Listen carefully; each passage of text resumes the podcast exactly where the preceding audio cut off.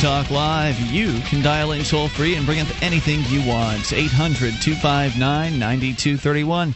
That's the SACL CAI toll free line. You can join us on our website at freetalklive.com. We give you the features on the site for free, so enjoy those on us. Uh, once again, that's freetalklive.com com. Main feature of the site actually allows you to control the content. So if you find something online that you think's interesting, you want to share with the rest of our listeners, you just go and submit it as show prep, and then other listeners will vote as to whether or not they like or dislike whatever it is that you've suggested. So go to freetalklive.com and get interactive. The most voted up will make it to the front page in the top of the website. Joining you this evening, it's Ian. And Andrew. And Mark. All right, so 1 800 259 9231. Many of you may uh, recognize Andrew's voice from our Sunday uh, internet only edition of the program. I think this is your first time on during the week? Yeah, on the actual radio. Right on. So uh, welcome aboard. Although uh, I had an interesting experience today, just kind of in the, the world of the radio business. Uh, I call radio stations all day long. It's that's the thing that I do. I try to get Free Talk Live on more radio stations all across the country. And affiliate I, relations yeah, is the title. Yeah. So I called one of our existing affiliates, longtime uh, affiliate, one of our longest running affiliates, uh, WVNA in Florence, Alabama. Uh huh. Yep. We've had and, great ratings out of there. Yeah, it was just a routine call where you know I was just kind of checking in on them, following up on a technical issue that uh, needed to get resolved. And turns out they've got a really big technical issue where their satellite dish has uh, something has happened to it. It has been severely misaligned in some way, whatever. It cannot receive anything. And a lot of radio stations rely on this one satellite that has like every single program on yeah, it. Rush yeah. Limbaugh, Glenn Beck, Michael Medved, all of these people are, you know, they're all up there Free Talk Live. We're all on the same satellite. The ABC satellite, right? Uh, no, there's different uh, companies that lease time on the same okay. satellite. What's the satellite called? Uh, it is called let's see AMC eight. Okay. Anyway, so uh, so something had happened to their dish, and it pretty much knocked out. I mean, with the exception of their, I think they've got a live and local morning show. With the exception of that, it knocked out the entirety of the radio station's programming. So everything that wasn't on site was no good. Correct. Yeah, because they're pulling down Limbaugh and they're pulling down Ed Schultz and they're pulling down you know Beck or whoever else. Sure. I, I don't have their lineup in front of me right now, uh, but it, it's just all gone and so they contacted the like the big time radio syndicates like these mega conglomerate corporations out there that uh, that do most of the talk said, help us syndicating they said yeah hey we're your affiliate in florence and we can't connect so could you give us uh, an internet con- they uh, said, feed they said where who what? So, so, yeah, so they said, you know, we're here and uh, and we need some assistance and we can't uh, get your satellite feed. Can you hook us up with like an internet feed? That's not hard to do, right? I mean, who what radio show these days doesn't have an internet connection and is streaming some sort of audio? Of course, most of these uh, talk shows offer subscription services on their website where you can pony up, you know, 50 bucks uh, a year or 8 bucks a month or something like that and receive their show that way.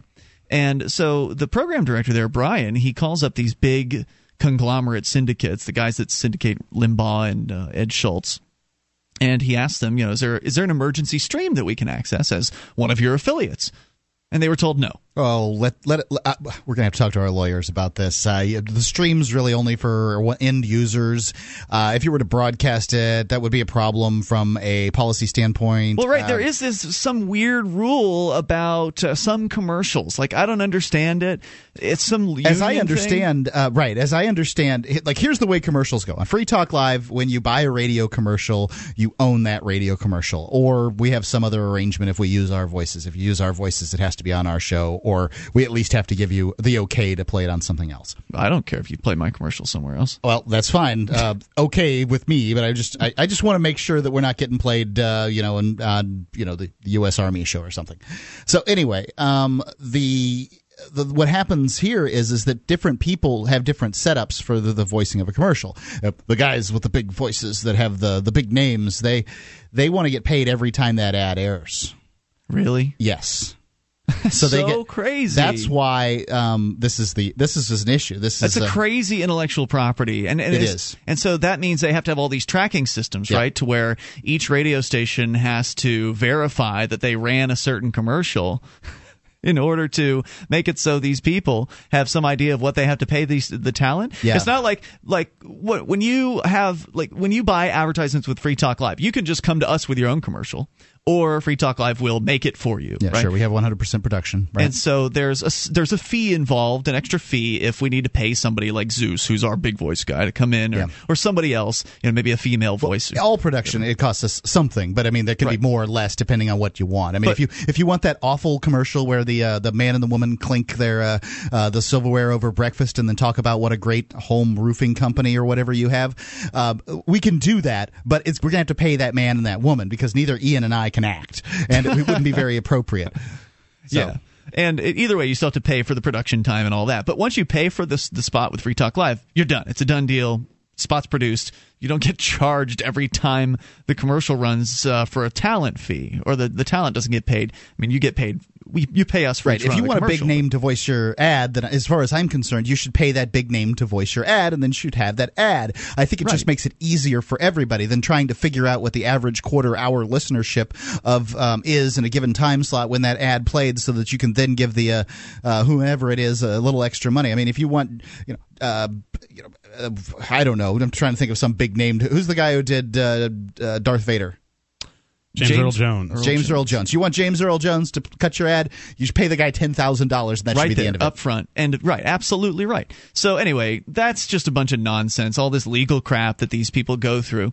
And so he asked them if they can provide them an internet feed. They By said the way, no. our ad production is one hundred dollars. Yeah. So Does that Uh, buy you multiple slots, or do you pay per slot? Production. That's just the production of the That's to ad. Then make you will the ad. then own it, and then it costs. Uh, you know, depending on how we place it and things like that, it costs different ways. But Okay. the hundred dollars to produce the ad. Now, if you, like I said, if you want voice actors and things like that, it costs more. Right. So, uh, so he's told no. I mean, this is an emergency thing, right? He's going to fix the satellite dish by the end of the week. This is just a temporary thing. What's the big deal if it's just a temporary thing, right? To save your affiliate from having dead air?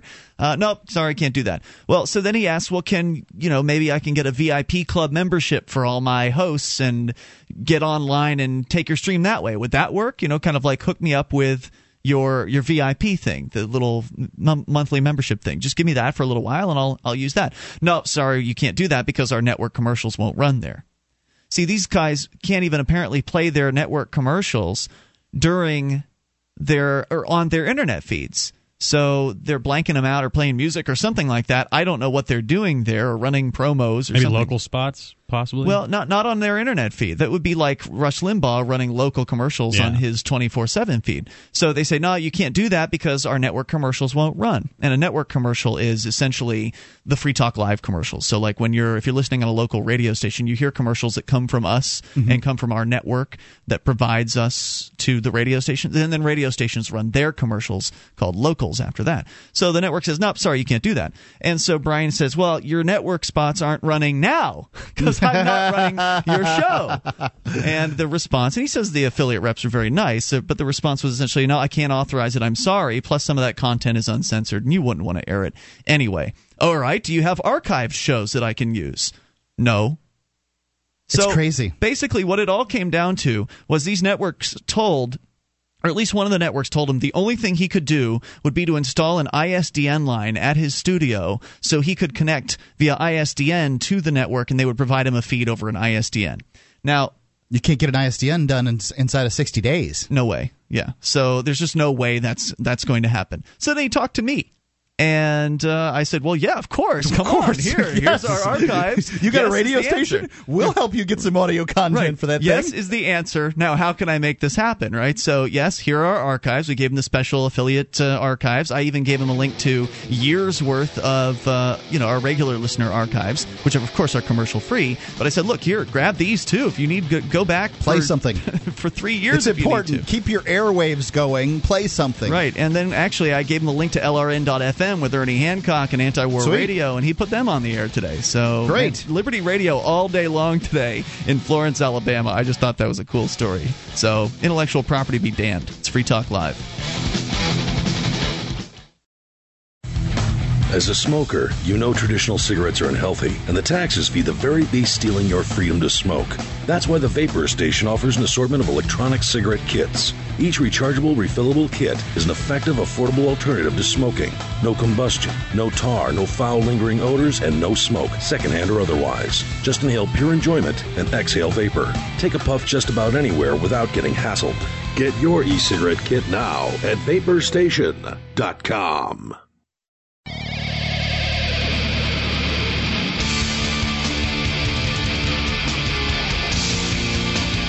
This is Free Talk Live. You can dial in toll free and take control of the airwaves at 800 259 9231. That is the SACL CAI toll free line 1 800 259 9231. You can join us on our website at freetalklive.com. We give you the features on the site for free, so enjoy those on us. Grab as many of our shows as you like. It will cost you absolutely nothing except the time it takes to click on those links. So go to freetalklive.com, enjoy that, and know that Free Talk Live is brought to you by SACL CAI. Yeah, SACL CAI. If you have a company that needs to try something new in the area of collections or accounts receivable, SACL CAI could handle that for you.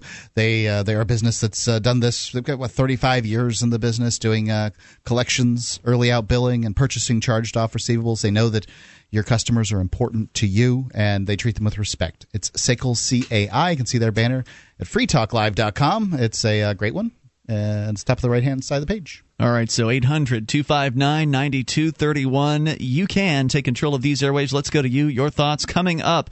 News about ecstasy, as well as so called uh, pre crime. You know, the movie with, uh, was it Tom Cruise, Minority Minority, Report? Report?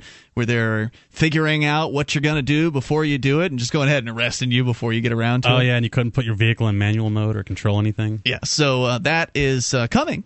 Uh, apparently, so we'll jump into that here in a moment at 800 259 9231. Uh, In fact, here it is the raw story, rawstory.com. The U.S. Department of Homeland Security has begun field testing new technology designed to identify people who intend to commit a terrorist act. Nature reported that the DHS has been conducting tests of future attribute screening technology, FAST, in the past few months at an undisclosed location in the Northeast. The technology uses remote sensors to measure physiological properties such as heart rate and eye movement, which can be used to infer a person's current mindset. According to a privacy impact assessment released by the DHS in 2008, because they care, the DHS is concerned about your privacy. That's why they're asking you to pull down your pants at the uh, local airport. The technology is intended to measure a person's malintent, that is, the intent to cause harm. Quote, Behavioral scientists hypothesize that someone with malintent may act strangely, show mannerisms out of the norm, or experience extreme physiological reactions based on the extent, time, and consequences of the event. The FAST technology design capital, uh, capitalizes on these indicators to identify individuals exhibiting characteristics associated with malintent. The Department of Homeland Security has claimed accuracy rates of around 70%, but some scientists have questioned the results. Tom Ormerod, a psychologist in the Investigative Expertise Unit at Lancaster University, told Nature that even having an iris scan or fingerprint read at immigration is enough to raise the heart rate of most legitimate travelers. Oh, gee, why is that? Well, why, why would all the why would someone make a statement like that? People are having their heart rate raised by all these security checks. I thought this was supposed to make them feel safe. Yeah, could it be all the guys standing around you yelling at you to get in this line, do this, do that, bend over, pull this down? Get your empty your pockets, sir. You still have your belt on. yeah, shoes off now. That that could be a factor, or maybe there's also this looming fear that oh I don't know they might be in that 30 percentile that gets misidentified or whatever gets picked out uh, for a secondary screening and molested you know extra molested or, or perhaps taken into some sort of side room where they are locked in a cage for hours. I mean we've heard all of these stories before, and I'm sure a number of travelers have heard them as well. Some people are just you know that way about tests in general, right? I mean, so you you're gonna if you have a checkpoint, they're gonna be concerned about it. So I, I think that all this technology could really do is look and see if you're more likely. Now, that doesn't mean even if that you're um, more likely than not, just more likely to commit a crime because of your eye movement or heart rate or whatever it is, which means that there's going to be the same people over and over picked up, the same people that has propensity to have, you know, Mm-hmm. rapid eye movements and higher heart rates, especially in these circumstances. Boy, and I hope you're not going on an important business meeting where you're you're getting ready to, uh, yeah, like you're running late, or you're getting ready to give a presentation that you're kind of, uh, you know, a little excited slash nervous about. Maybe you're going to meet uh, your significant other, or you know, meet somebody for a date, or you know, there's some reason why you're a little distracted or a little bit upset or nervous. Maybe you just got off the phone with somebody and you had an argument. I mean, there are all kinds of reasons. Or just because you're traveling Yeah, why you and going through the whole process. why you might trip these sensors. And the question, of course, isn't answered here in this article as to what will happen to you if you are identified as having malintent. The uh, the answer is anything they want. Yeah. And that's kind of scary, isn't it? Like, you're in the airport because you have to be. I know more and more people now are not flying. In fact, air travel, both international and domestic, has dropped significantly in the This last isn't decade. gonna this isn't gonna help it. Certainly not.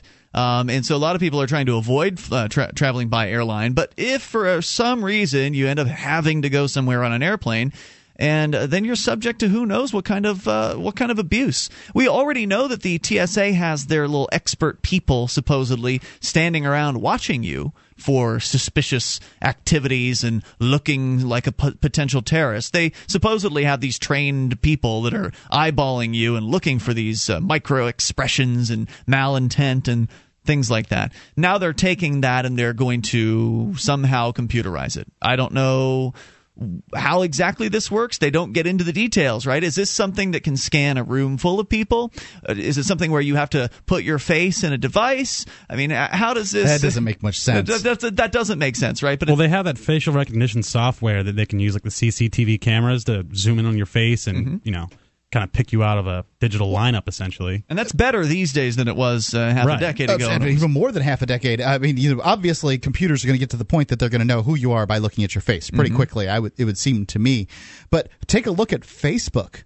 When you put a load a picture up on Facebook, it it gets a little, it takes a little snapshot of all the faces in it and says, "Who's this?" Who's this? Mm-hmm. Who's this? And then you fill in their name, and then if they were your friend, it'll pop up, and you can uh, tag them on Facebook or whatever.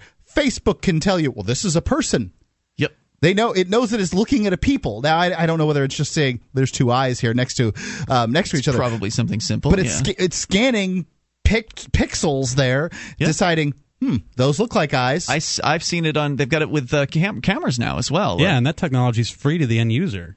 Imagine Right. what, you get if you're willing to pay for it. but this right. isn't this isn't the crap that the government has. You know that's uh, that that these you know big computer companies are selling at uh, millions and billions of your tax-paying dollars to the government. This is free from Facebook. Yeah, there's no numbers in this story about what this is costing or anything like that. This is just kind of this puff piece about the, uh, I guess it's not really a puff piece, but it's a, hey, this is happening piece with the DHS. There's no real significant detail about this so called FAST future attribute screening technology. So, how far are we away from the idea of arresting somebody for pre-crime in this country? I mean, we already have so-called conspiracy charges where the feds, if Well, they this believe, is this is essentially is an arrest. They don't call it an arrest, but if you take somebody and then the the TSA will tell you once you've started the process, you may not leave. Right? the security. That's our yeah. that's our experience. So they will. Um, you start the process. They will take you before you've done anything, and uh, you know pull you aside and begin to question you. You're being detained. I mean, what's? Technically, that's not an arrest. That's not from a, le- a legal standpoint. An arrest is a stop. That's what I mean. Look it up in the dictionary. Arrest, to arrest means to Sure, stop. sure. They are stopping you and not allowing you to leave. 1 800 259 9231, the SACL CAI toll free line. Is this the kind of world in which you'd like to live? This one where there's pre crime, where they scan your intent and then presumably do something about what they've scanned, what the results are? More coming up. It's Free Talk Live. I'm Mark Craighead, founder of Crossbreed Holsters. Are you looking for a concealed carry holster? Crossbreed Holsters is the home of the world famous Super Tuck, the most comfortable concealed carry holster on the market today. Try one out and see how truly discreet and comfortable carrying concealed can be, and find out why we call it the ugliest holster you'll ever love. We are the standard others try to imitate. Get the original. Get your Super Tuck at crossbreedholsters.com. Again, that's crossbreedholsters.com.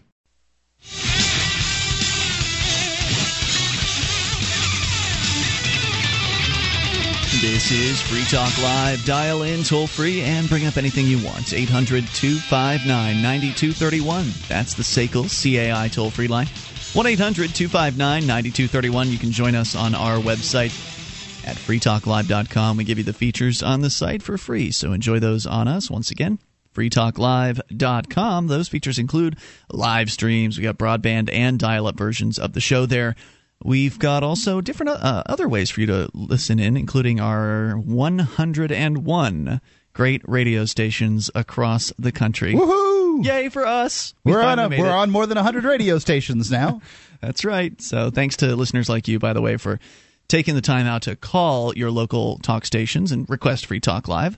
That or, helps. Or for, perhaps to call your local talk station if you already have Free Talk Live there and request more Free Talk Live, because not every station that airs our show airs us all 18 hours per week. And uh, thanks to all of those of you who've done that. Of course, thanks to all the great program directors around the country that have seen the vision of a show that's not your typical talk radio program and have gone ahead and uh, essentially gone out on a limb with uh, with Free Talk Live. So thank you again. I really appreciate it. Uh, 1 800 259 9231. Listening options. So we got live streams, we got our great radio stations, we've got satellite listening options. We just added a second XM channel over the weekends. We're now on two different XM satellite radio channels. Uh, are also our free to air KU band channels up there as well the webcam and the listen lines that allow you to call in from any phone that can dial long distance. All kinds of ways to listen. And if you want to, you know, broadcast it, that's cool too, man. I mean, you don't have to ask our permission, although we certainly appreciate it. And uh, we do like to have our, our, you know, actual radio stations under a, a very, very easy agreement. I mean, Free Talk Live has gotten to 101 stations because we're so flexible. I was talking earlier about how we helped out WVNA in Florence, Alabama, and welcome to those listeners, by the way. They're listening live tonight. Oh, sweet. Uh, yeah, and so welcome to our regular WVNA listeners. But it's that flexibility, that uh, that ability to give stations what they want, rather than trying to cram down what we want onto the stations, which is how it usually works in this business. Yep. That has made us, you know, to, gotten us to the point where we are. So anyway, 800-259-9231. How does a cruise to Bermuda sound? How about a cruise to Bermuda with Stefan Molyneux, Wes Bertrand of Complete Liberty, and me? This cruise isn't just a convention on the water, it's an unconference where the event's what you want to make of it. There'll certainly be some speeches and a debate, but the boat, the boat has an ice skating rink, rock climbing wall, miniature golf, and a whole bunch more. The ship leaves Bayonne, New Jersey in November, but you should reserve your berth now. The rooms, uh, you know, the, the prices seem to vary up and down. The ship has been in and out of yellow status, which means that the rooms are getting tight. Go to cruise.freetalklive.com. Go take a look. Uh, you can. There's a telephone number there. You can call in and register, or you can register right online. Cruise.freetalklive.com. All right, so 800 259 9231. You're certainly welcome to comment on this new technology that the Department of Homeland Security is instituting. They're testing right now, actually, uh, the future attribute screening technology, likely going to be using it at airports, but who knows where else it'll pop up. Maybe at your local bus station or perhaps the train station. Yeah, can't go in a courthouse, maybe. The great point. Who knows? I don't know what the uh, the specs on this technology uh, are, but I'm sure we'll find out more as time goes on. And of course, maybe uh, you will be the one of the first that they pick up uh, as a suspicious individual. We believe you're going to commit terrorism, so why don't you just cool your heels in this cage for a few months? Who knows how they're going to enforce with this thing? 1 800 259 9231. Let's talk to Frank listening to WCER in Canton, Ohio. Hello, Frank. Hey, thanks for taking my call, Hey. ex ex military. Hey, wouldn't it be just uh, a lot Mm-hmm. cheaper and uh, just as exfe- uh, effectual for us to just buy them them little round eight black eight balls that you turn upside down and Yeah. get your answer? They can just figure out what uh, what what you're going to do with the eight ball. Are, yeah. Are they are are they going to do a, a massive increase in hiring proctologists at Homeland Security and TSA? Oh, they just they just give them a, uh brief uh, four hour course on proctology. Uh, they, they don't actually hire somebody with a medical degree. Yeah, the same thing they do with the the cops that take your blood from you. They're not actually putting phlebotomists on duty as police. They're just giving the police like a two hour course and then turning them loose with needles. They're professionals. Can, can I say two things to Homeland Security, TSA, sure. and and the Pentagon Yes, sir. because of these wars? these undeclared wars and killing people, civilians all over the world Was- on go the ahead. other side of the world. Can I say two things? You've already said one thing, but go ahead with uh, two, two more. Take a hike, military, and stick it where the sun don't shine. Thanks for the call, Frank. I appreciate hearing from you at 800 259 9231. That is uh, the SACL CAI toll free line. So, Department of Homeland Security testing the future attribute screening technology to look for potential terrorists. And you just have to ask yourself, where does it go from here? I mean, we can predict this stuff, right? I mean, this the police state gets bigger, it gets more intrusive, more oppressive. They start suspecting more and more people of being so-called criminals or potential terrorists, domestic terrorists, and we know that the domestic terror threat is really the most important one for them because for a long time they've been increasing their scope based on this idea of well there's terrorism over there and they might come here so we've got to make sure we are you know protecting things here. Right. This so Americans can't see what they're doing. Uh, you know, overseas. There there were all kinds of crackdowns during in Iraq and Afghanistan. People having to go check through checkpoints. Things that Americans would never put up with. oh they'll put up with it I don't know. I mean, I, it, they're putting up with it down south their checkpoints down there It's it's interesting. They they, are, they don't have to go through checkpoints with people with machine guns strapped, um, you know, hanging from. It's it's a different sure? kind of check checkpoint. I don't know. sure? I'm just I, all I'm saying is is that They had a machine gun at the John, uh, the Jefferson Memorial over the weekend to deal with a bunch of people dancing. as they um as as this they get more TSA agents to do more stuff. Everybody wants to have a job that matters. So they're going to make their job matter by doing things. One of those what TSA agents do is they hassle people. The vast majority of people that are hassled are not terrorists. So what they're going to do is they're going to hire more agents. There's going to be the equal number of terrorists, which is at this point TSA has found none, zero, zip, zilch Right, even with all their behavior experts that are which means that all the people that have been pulled aside, given double pat downs, questioned, uh, actually killed by the TSA. There is one uh, instance of that happening, thrown into holding cells, all this stuff, not terrorists. Well, this is only going to increase. And the average American is going to be that much more likely to have to deal with it. So you have a couple of choices, Mr. and Mrs. America. You can keep your eyes down, you can shuffle forward in your stocking feet with your belt off or you can refuse to fly, or you can kind of raise your voice and then they'll slap you on the wrist and treat you poorly when you go through. But none of these results are, are very good. All you can, I mean, what are you going to do? Co- write your Congress critter? How's Yeah, that been working? What's that going to do? Well, how different are these checkpoints from the ones you know abroad? They really sound pretty similar. You mean the ones that are down south? And If you a few of drive too up fast by the one, too fast by the ones that are abroad, they'll open fire on you and kill you. That's true. Well, so my point being that uh, the people are accepting this, the checkpoints in this country for the most part. There's uh, Terry over at Checkpoint USA that is a good guy as far as he is actually resisting to some extent. He's refusing to answer their questions and such. And I think that has spread as well. I think there are more people doing that now as a result of people like Terry showing showing the way and recording these encounters with these officious bureaucrats demanding information from you. Uh, so I think that it's probably more popular now to say no, which is good. More people saying no is a good thing, and putting those videos online encourages others uh, to do so. But for the most part, those checkpoints are likely just 99% of the people going through there are very obedient, doing exactly as they are told. And so I wish I could agree with you, Mark, that uh, more Americans would be outraged by this. But Oh, they're outraged. It's how they're going to react to that outrage. it's it's going to come in in such a slow way as it has been over these years that uh, it's just going to be it's going to seem like a natural thing for people. I mean, they might, like you say, they might be mad, but they're going to do what they're People told. moving out of the United States is increasing too. That's true. 1 800 259 9231. So just think about it. Now you know that they have some new technology that is going to be IDing people. It's going to be selecting them for extra special screening, perhaps, or maybe even a temporary detention while they are interrogated. Because if the machine believes you might be a terrorist, well, then they're going to need to ask you some questions. And if you don't want to answer those questions, then what do you think is going to happen? What do you think they're going to do to you then? They pull you aside at the airport, say, "Look, our fast machine has determined you may be a terrorist, and we've got a series of questions for you. We'll hook you up to this lie detector over here, or whatever. Here's another fast machine that's going to look straight into your eyes, and uh, we're just going to ask you a series of questions. I got to make my flight. yeah, no, you can make the next one.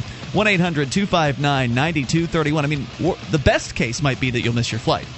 Worst case, maybe you'll end up like Bradley Manning or Jose Padilla. 1 800 259 9231. You think I'm exaggerating? It's Free Talk.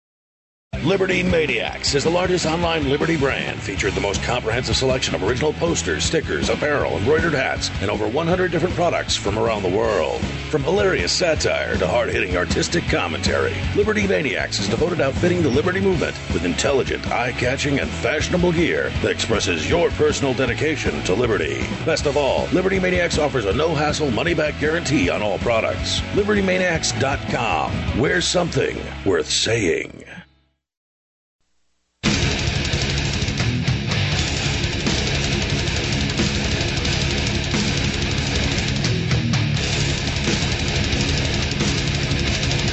This is Free Talk Live. You are invited to take control of the airwaves, bring up anything you want. 800 259 9231. You can join us on our website at freetalklive.com. And if you like this show and you want to help support Free Talk Live, shop with us. Head on over to shop.freetalklive.com and order whatever it is you're looking for. Amazon likely sells it because what you'll find at shop.freetalklive.com are links to Amazon. They're affiliate links.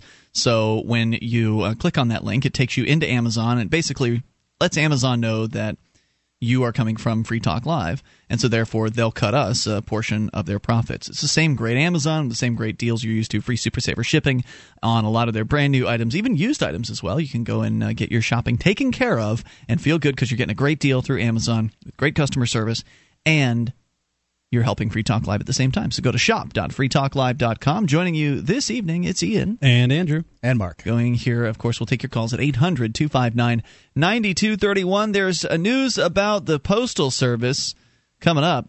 But first, Ron Paul has a few things to say. Since we're talking about this idea of pre crime and kind of the scary police state that continues to grow and uh, metastasize and get you know much worse and more intrusive and more oppressive, Ron Paul has a few things to say over at lewrockwell.com. These are truly troubling days for liberty in the United States. Last week, the 60 day deadline for the president to gain congressional approval for our military engagement in Libya under the War Powers Resolution came and went. The media scarcely noticed. The bombings continued. We had a hearing on Capitol Hill on the subject, but the administration refuses to bother with the legality of its new war. It's unclear if Mr. Obama will ever obtain congressional consent, and astonishing, astonishingly, it is being argued that he doesn't need it. Article 1, Section 8 of the Constitution begs to differ. It clearly states that the power to declare war rests within the legislative branch, the branch closest to the people. The founders were a, and that's not saying much, uh, the founders were a war wary people, and the requirement that it would take an act of Congress to go to war was intentional. They believed war was not to be entered into lightly, so they resisted granting such decision making authority to one person. Right. They understood that war was the health of the state and that uh, that that people that were in charge of countries would, would be prone to using their military more often than they should. They objected to absolute war making power granted to kings. It would be incredibly naive to think a dictator could not, nor or would not, wrest power in this country. Our presidents can now, on their own, order assassinations, including American citizens. I don't. I, they they they certainly can in the sense that they are operate secret military tribunals. By the way, Obama has uh, ordered uh, hits on American citizens. Engage in torture, enforce indefinite imprisonment without due process. Like, for instance, if you uh, trigger the fast machine at the uh, the airport or whatever, wherever they in- installing these things, if they think they want to put you in a cage, those do it. No problem. Or if you do get due process, it takes what over a year yeah, before you go to trial, like Bradley Manning, right? And enjoy sitting in that cage while you're waiting, right? That, the, the the whole idea of a speedy trial is just it's really just out the window. They've they found legal legal maneuverings around it, and they you don't get a speedy trial anymore. Right. And ways to torture you in the interim. Right, and even if they take you to trial and turns out they don't even have a case, well, you've been sitting in a jail cell for up to that you've point. You've been being so, punished. Right, you've been punished for something you've never been found guilty of in that case. So we continue here uh, with the other things that this uh, president can do. Uh, according to Ron Paul, they uh, can also, in, let's see, enforce indefinite imprisonment, order searches and seizures without proper warrants, gutting the Fourth Amendment, ignore the 60 day rule for reporting to the Congress the nature of any military operations as required by the War Powers Resolution, continue the Patriot Act abuses without oversight, wage war at will, and treat all Americans as suspected terrorists at airports with TSA groping and nude x rays. Americans who are not alarmed by all of this are either not paying close attention or are too trusting of current government officials to be concerned. Those in power right now might be trustworthy, upstanding people, but what of the leaders of the future? They will inherit all of the additional powers we cede to the current position holders. Can we trust that they will not take advantage? Today's best intentions create loopholes and opportunities for tomorrow's tyrants. And this is true. I mean, as we've seen over the years, each president gets worse. They get progressively worse because they get to build on all the tyrannical things that the last, right, the last president had implemented during his or her term. I Right, they already numbers. have all those things. They want new things for themselves now. Exactly. So there's a there's a new set that comes along for the Obama administration, and whoever comes next inherits all of that stuff. And of course, nobody's questioning most of these uh, powers at this point. They're just accepted as the fact. Yeah, you know, they'll say whatever they've got to say to get into power, and then they'll do whatever they feel like doing once they get there. Yeah, like you know, shut down. I'm going to shut down Guantanamo, and I'm going to end the war in Afghanistan. And oh, yeah, sorry, I Anything that mind. has to do with increasing the size of government, they'll likely do that they said they were going to do. Anything that has, uh, you know, has to do with increasing freedom for the American people, show me the president that's done it. I mean, Obama went in talking about transparency. He's the least transparent president we've ever had. He's cracked down on whistleblowers more than any other president, more than Nixon. Don't worry, Mark. He'll be eclipsed by the next guy, And and it's probably true. unless it turns out to be Ron Paul, which doesn't seem too likely. But I think Gary Johnson would do a fine job too. Well, we need to keep Gitmo open now for all these uh, criminals that get caught by the fast machine. Exactly right. Uh, in fact, they'll need to build some more Gitmos in other uh, countries because you know that one's it's pretty pretty packed from what I understand over there. Uh, perhaps the most troubling power grab of late is the mission creep associated with the 9/11 attacks and the wars in Iraq and Afghanistan, initiated as targeted strikes against the perpetrators of 9/11. A decade later, we're still at war with whom? Last week, Congress passed a defense authorization bill with some very disturbing language that explicitly extends the president's war powers to just about anybody. Yep. Section 1034 of that bill states that we are at war with the Taliban, Al Qaeda, and associated forces. Well, who are the associated forces? It also includes anyone who has supported hostilities in an aid in aid of an organization that substantially supports these associated forces. This authorization is not limited by geography and has no sunset provision. It doesn't matter if these associated forces are American citizens. Your constitutional rights no longer apply when the United States is at war, he puts that in quotes, with you. Would it be so hard for someone in the government to target a political enemy and connect them to Al Qaeda, however tenuously, and have them declared as an associated force? They could do anything they want when it comes to these these this verbiage. They These created legal out of words, legal definitions. they created out of whole cloth the term enemy combatant Mm-hmm. to fit into the this paradigm that they have of not declaring war any longer. It used to be a person, you know, what what, what uh, prisoner of war. Well, don't forget, Mark, not only did they create the enemy combatant terminology to allow them to get around the whole due process, justice system, and all that, but they also now have created the em- enemy belligerent terminology. That's true. This is their newest term. Uh, the enemy belligerent is somebody who maybe you're not out there making bombs or planning to make bombs, but you're speaking in favor of those terrorists. You are giving money to organizations that are maybe linked to terrorist organizations. You might be thinking that way now. Exactly. Now, with the pre-crime, you may be an enemy, enemy belligerent intending. You're, you're intending to be belligerent in, in the future. So that's where it's going. I mean, they're literally coming down on people for the things that they financially support and for the things that they speak in favor of. So Ron Paul continues. My colleague, Congressman Justin Amash, spearheaded an effort to have this troubling language removed about this associated force stuff, but unfortunately it failed by a vote of 234 to 187. It's unfortunate indeed that so many in Congress accept unlimited war making authority in the hands of the executive branch. Ron Paul. This is what the ACLU had warned about. Um, I got a update from them from last week that essentially said that this is war without end. Now, the Congress has declared war on what Al Qaeda and associated groups. Mhm. Uh, What's the association? There's no definition for associated group here. Is a Al Qaeda is is okay? So Al Qaeda and then associated groups. Is that groups like Al Qaeda? Oh, Good they're question. they're terrorists too. 1 800 259 9231. Yeah, the, the, the government in Damascus, they've given some money to uh, somebody who gave some money to somebody who gave some money in Al Qaeda. Sounds like an association to me. Doesn't Al Qaeda just mean the list? Yeah, Well, doesn't it? Al Qaeda, uh, as I understand it, is a CIA generated term uh, for this group of people that was in the Mujahideen or something like that. I, you shouldn't take uh, my word on foreign policy, but I think that Al Qaeda is actually a, an American created term. Toll free number again, 800 259 9231. So your thoughts are certainly welcome. I mean, how do you feel about this? Is there somebody out there listening tonight that just thinks this is great? Presidents haven't had enough power to, to declare war up to this point. Thank goodness. Right. We, who, is there somebody out there that thinks that, you know, we just need to get rid of the whole justice system and just put people in cages upon accusation? I mean, why even bother with the, the trial thing? We all know it's a sham anyway, so uh, why not just go all the all the way to tyranny and just have some, you know, squads going around rounding people up in the middle of the night, put black uh, black you know canvas bags over top of somebody's head and you know, pull them out of their bed while they're sleeping and throw them in a cage in some sort of secret prison and uh, hey, that could be the next step for America.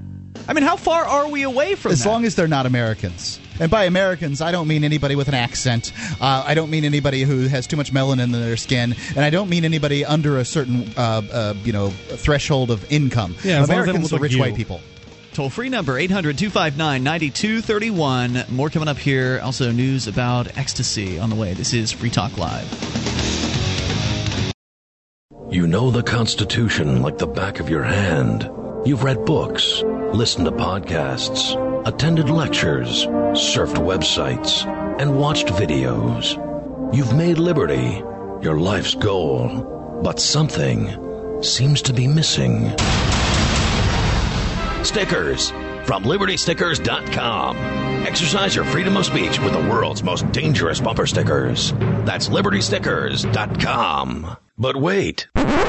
There's more. You can buy Liberty stickers wholesale. Get them for 99 cents each when you put 100 or more in your shopping cart in any combination. Sell them or give them away. They're great for gun shows, flea markets, fairs, outreach, and more. Earn extra money, promote freedom, and spread the word. Need custom stickers, labels, or decals for your organization or business? Liberty Stickers makes them. Go to libertystickers.com to order or call 877-873-9626. libertystickers.com. The world's most dangerous stickers.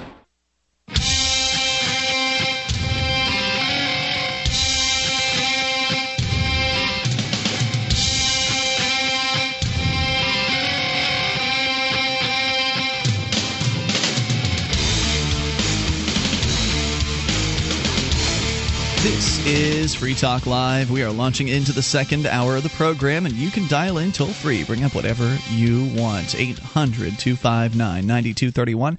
That's the SACL CAI toll free lines. We launch here into the second hour. Joining you tonight, it's Ian. And Andrew. And Mark. Once again, 1 800 259 9231. You can join us on our website at freetalklive.com. We give you the features there completely free, so enjoy those on us.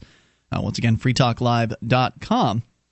And uh, the features actually allow you to control the content. So when you see something online you want to share with our listeners, you just submit it as show prep to our website, and then others will have the opportunity to vote on whether or not they like or dislike your suggestion. The most liked making it to the front page and the top of the website at freetalklive.com. And good luck finding another talk show that gives you the ability to actually control the content on the front page of their website. I don't think that exists out there. I don't think so either. If I'm wrong, please correct me. 800 259 9231. Of course, we'll take your calls about absolutely anything. News about ecstasy. Now, that's the street name for it, but the actual chemical is MDMA, and that's the obviously the shortened version. It stands for 3 4 methylene dioxymethamphetamine, or MDMA. Yeah. Now you're smarter.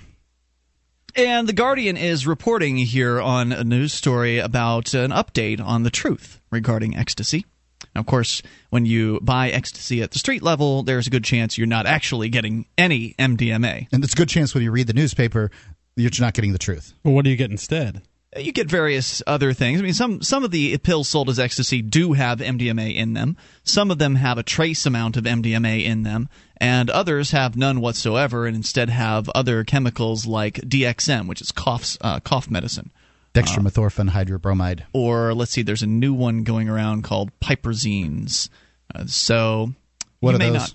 not. It's another imitate. It's not even a, really an imitation. It's just something else. It makes you feel something, so Yeah. therefore the pill does something. Right. So people that are having robo trips potentially think they're rolling on ecstasy Well, if you're t- if they dig the, if they get right, the if you take a DXM. DXM pill and you don't know, uh, and you take enough of them. I don't know how much is in one pill. So, So it's hard to produce MDMA.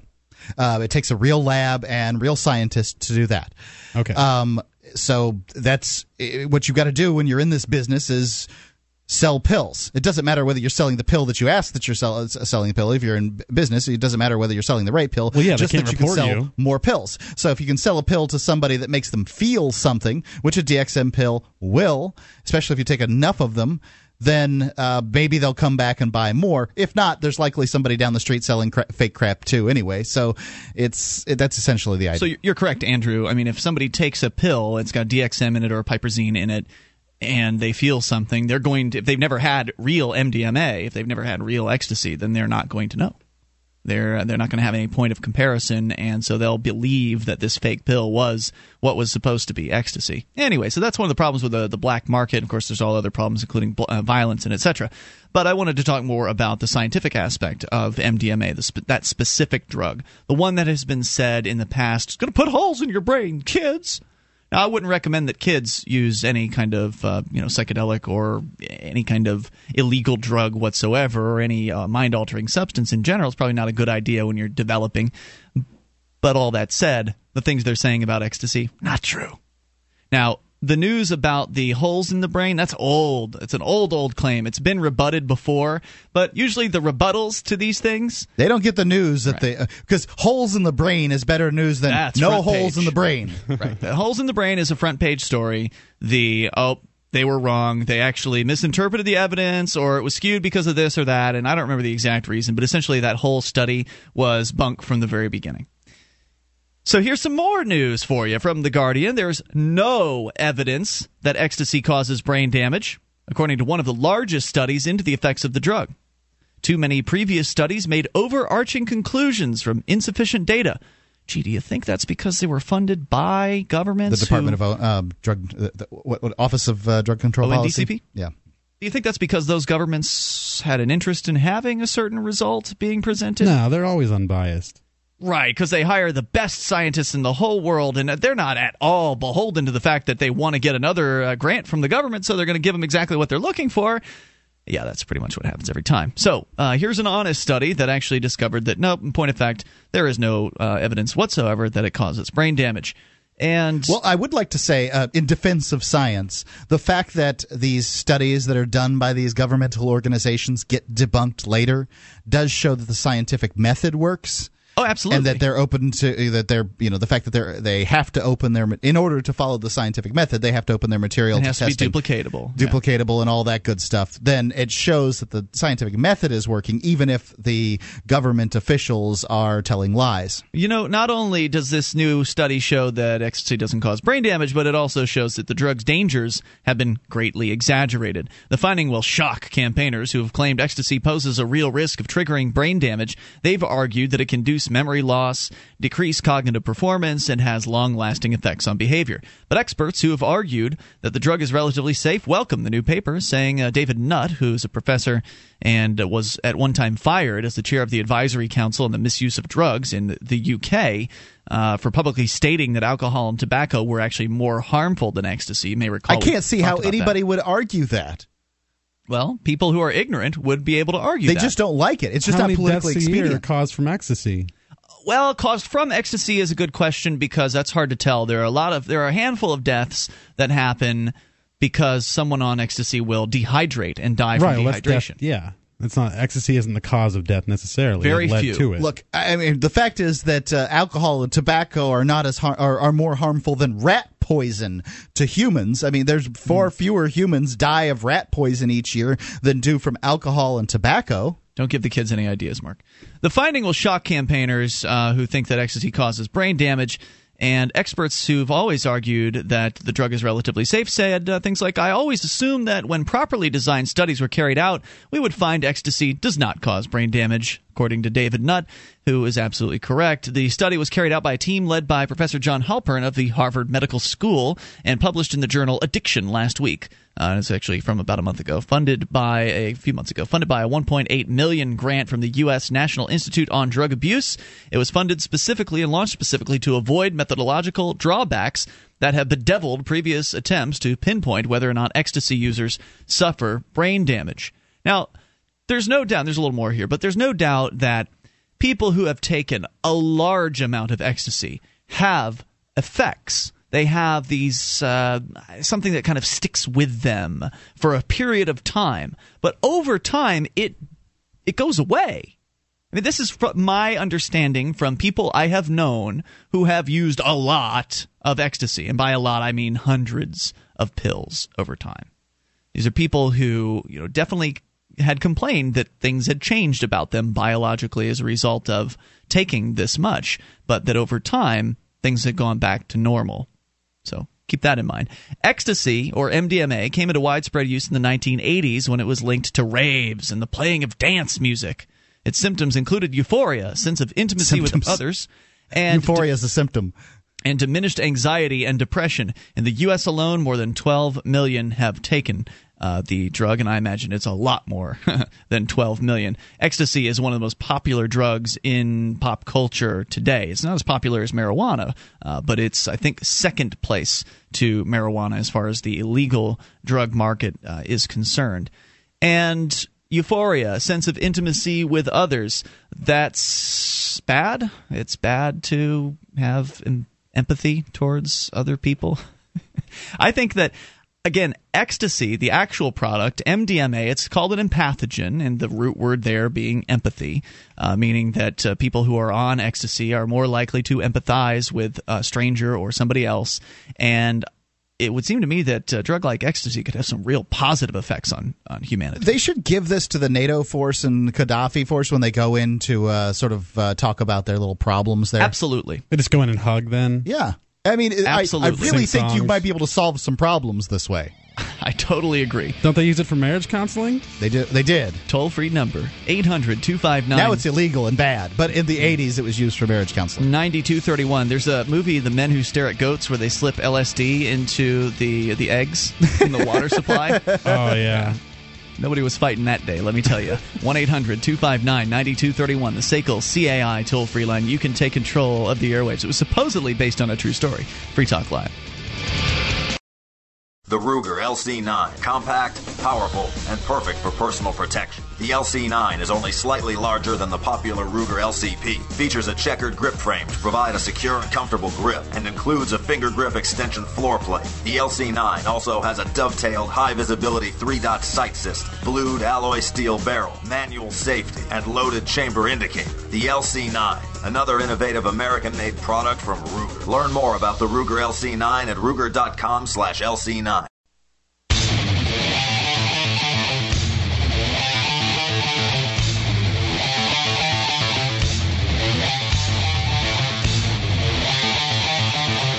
This is Free Talk Live. You can dial in toll free, bring up whatever you would like. 800 259 9231, the SACL CAI toll free line. Join us on our website at freetalklive.com. We give the features on the site completely free, so enjoy those on us. Once again, freetalklive.com. And those features include news updates. You get signed up, and we'll deliver to you in the way you want to be delivered to. Uh, we've got the emailed updates, which in my opinion are the best way to get the latest information, but also Facebook, Twitter, we've got that too. Go and get signed up over at news.freetalklive.com. Are you looking for camping, hunting, or shooting gear?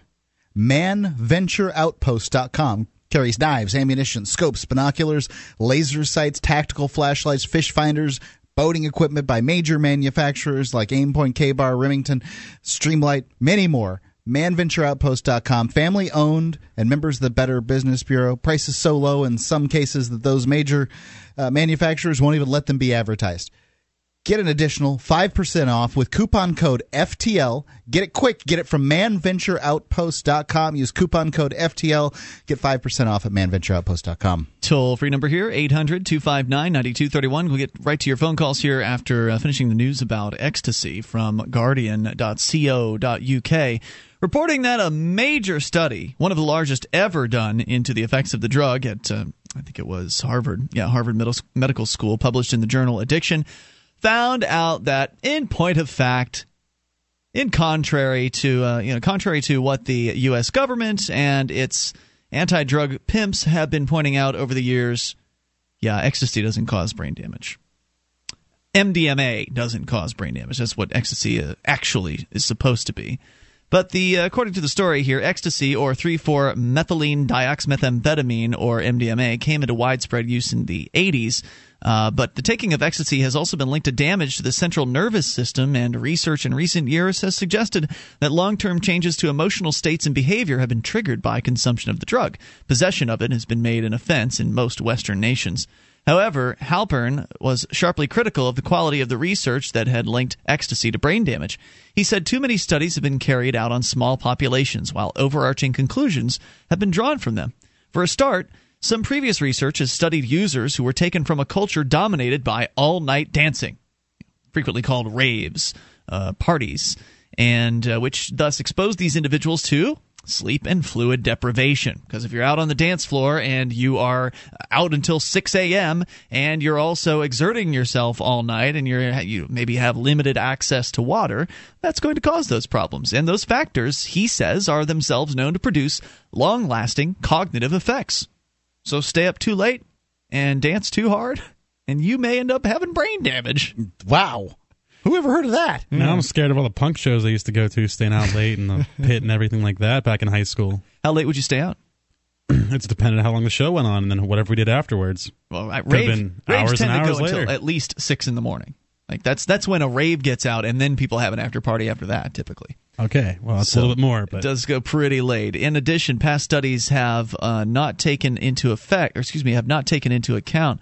Excuse me, non-users were not selected from those from a similar background, which therefore skewed results. So they selected the users from the rave culture, and they selected non-users from people uh, without that same uh, without that same background. In addition, past studies have not taken sufficient account of the fact that ecstasy users take other drugs or alcohol that could affect cognition, or that they may have suffered intellectual impairment before they started taking the ecstasy. In Halpern's study, only ecstasy users who took no other drugs and who had suffered no previous impairment were selected. So that's a huge change right from the get go. Sounds You're like a big difference. Right. You're dealing with somebody who's taken just ecstasy and has not been mentally impaired prior to the, the study versus studies where they're taking kids from raves. Now, if you've ever been to a rave before, and I've been to a number of them, if you've ever been to a rave before, you know the kinds of people that uh, that you see at raves. What kind, Ian? A lot of them are very, very, let's say, drugged up. And I doubt it's just ecstasy. Now, maybe, may there probably are some rave purists who will only come and only take ecstasy at a rave. Uh, but most of the folks who are willing to go to a rave and take a drug that they might buy at a rave, which of course is usually completely questionable as far as Yeah, what a it- terrible idea. As far as what it actually is, unless you happen to know who the dealer is and they have good reputation, uh, those people are also probably likely to take whatever it is they can get their hands on. So odds are good that a lot of these people they've studied have done all manner of drugs in all manner of different ways. They couldn't possibly have any cognition uh, effects from that. Yeah. So the resulting experiment whittled down 1,500 poten- uh, potential participants to 52 selected users who cognit- whose cognitive abilities matched those of a group of 59 non users. According to Halpern, we even took hair samples of participants to test whether they were telling the truth about their drug and alcohol habits, which is smart. Ex, uh, he says essentially we compared one group of people who danced and raved and took ecstasy with a similar group of individuals who danced and raved but did not take ecstasy. Now, when we did that, we found that there was no difference in their cognitive abilities. In other words, previous studies highlighted problems triggered by other factors, such as use of other drugs or drink or sleep deprivation. But the drugs still pose risks, he said. Ecstasy consumption is dangerous because illegally made pills often contain contaminants that can have harmful side effects. So that's their conclusion. Right. The It's- conclusion is it's the war on drugs that's Yes. dangerous, not MDMA. Yeah. And that's And worth What about all the people who maybe wanted ecstasy but couldn't? It wasn't available. I know in my town where I grew up, ecstasy was not out there, and there was plenty of cocaine and, and heroin and oh, other Oh, man. drugs that are much worse. Right. Stuff that That's is another bad for you. problem. So who was taking that instead of ecstasy when that could have been a substitute? and that's another side would effect be of the war available. on, that's another side effect that he's talking about is uh, of the war on drugs is because this product is not available to interest group that wants it then the interest group will do something else Right, because you know people that want to alter their brain, they may have a preference, but they'll they're going to alter it in some way, shape, or form. well that's why It's like teenagers if- huff things Yeah, because they can't true. get their hands on pot or something like ecstasy. They'll go and they'll huff gasoline or spray paint or paint thinner or something like that. Yeah. I can tell you when I was in high school, I was never around ecstasy at all, and I was around cocaine a number of times, not you know seeking it out or anything. It was just mm-hmm. there. I, you know, I've, I've got to say that, that that was true in my high school too. Ecstasy was not available, cocaine was, and this is a government high school in the late '80s. I've never done cocaine, and I have no interest in, in No, even it's trying. terrible, here. terrible idea. But th- the idea here is, if if nobody's ever heard us talk about this before, is that the war on drugs itself has results. Uh, making things illegal may result, uh, you know, in all kinds of terrible bad things. Do, does result in all kinds of terrible bad things. Yep. Like.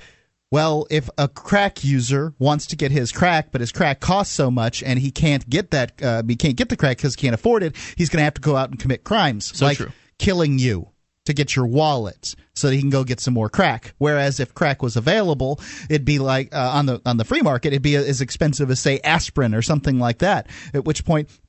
He could smoke crack all day long for five dollars. He could go beg that kind of money.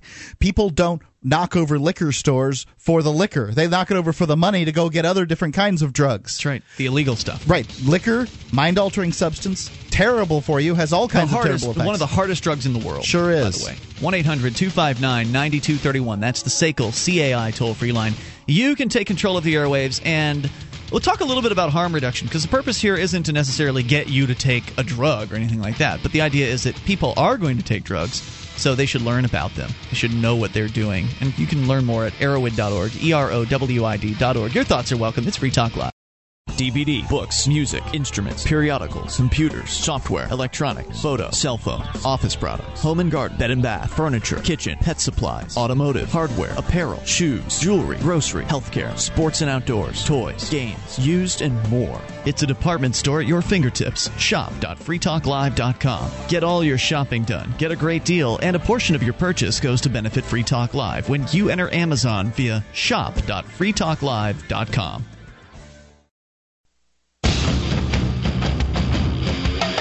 This is Free Talk Live, and you can take control of the airwaves, bring up whatever you'd like.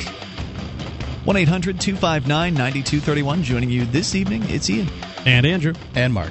And you can join us on our website, freetalklive.com. We give you the features free. The lady listeners uh, send in their validated photos, those who would like to be on our shrine of female listeners. And you could too. The details are there at shrine.freetalklive.com, or you can just go there and see the ladies and their photos or videos. Uh, They have to be validated, though, which means they're proving that they listen to the show in the picture or video. Go to shrine.freetalklive.com. Have you ever been the victim of an injustice and then decided to do nothing about it because attorneys are just too expensive?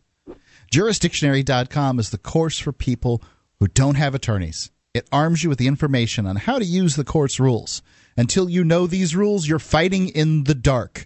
It works for plaintiffs or defendants in civil or criminal matters in state or federal courts. It costs less than an hour with any good attorney, and the four CD course is so easy, the average eighth grader could learn it in a weekend.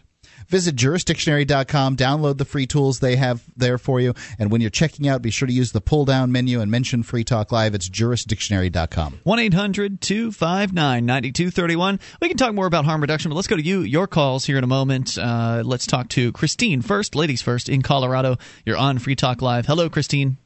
Thank you, Ian. I appreciated our conversation yesterday, but I never did get to share the comment I wanted to make on Memorial Day. So Sure, go I ahead. just wanted to, to go back to you were discussing, and so many of us received such communications and emails talking about uh, that the troops uh, defend our freedoms or give us rights, and you were reading something in regards to that and discussing it. And the comment that I wanted to make in, in view of Memorial Day uh, is when I think about it, uh, from my study of American history, I cannot think of a single war uh, in which troops have died, which our men and women have died in, at any time that a soldier died for American freedom. And when I, I look back on it, save the only exception that I could uh, come up with would be during the Civil War uh, from the southern states' perspective. But other than that, it seems as if all of our wars and all of the deaths I mean, you consider the Korean War, you consider the Vietnam War, you consider all of these, you know, everything they're doing in South America, Lebanon, Somalia, you name it. Every single one has been given this cause so often associated with freedom. Right, But by what did any of our wars have to do with American freedom? On one point, on one point that you brought up, that uh, the Civil War, you said you might make an exception for that. Didn't the South have a draft for that? Am I? I do not. I do not know if they were operating by a draft. I don't agree with a draft. I don't um, agree with any of that. recall- But I'm not discussing that. I'm talking about uh, as a government. I'm talking about has the U.S. government do our troops ever die for our freedom? And I, I can't think of a single military incursion in which any single military man or woman has ever died for American freedom. That's that's my focus, not how they, not their conscription. Well, you know, I, I the the broad sweep, sweeping statements are always the most difficult to defend, and I don't generally disagree with you, Christine. Um, I think it's better just to say the last six or seven decades. That way, you can And cut that's off. what I've always said too. I, just I agree, easier. but I've, I've been going back. I even looked at the War of 1812. You know, Yeah. and and it, it, it seemed like that was the first example of our government trying to make this public appeal, but it was a very unpopular. But what were the real reasons behind it? It looked like we wanted to get a whole lot more northern territory. They were just itching to go to war with Britain again. Yes, they were. And it and, and it seems to me.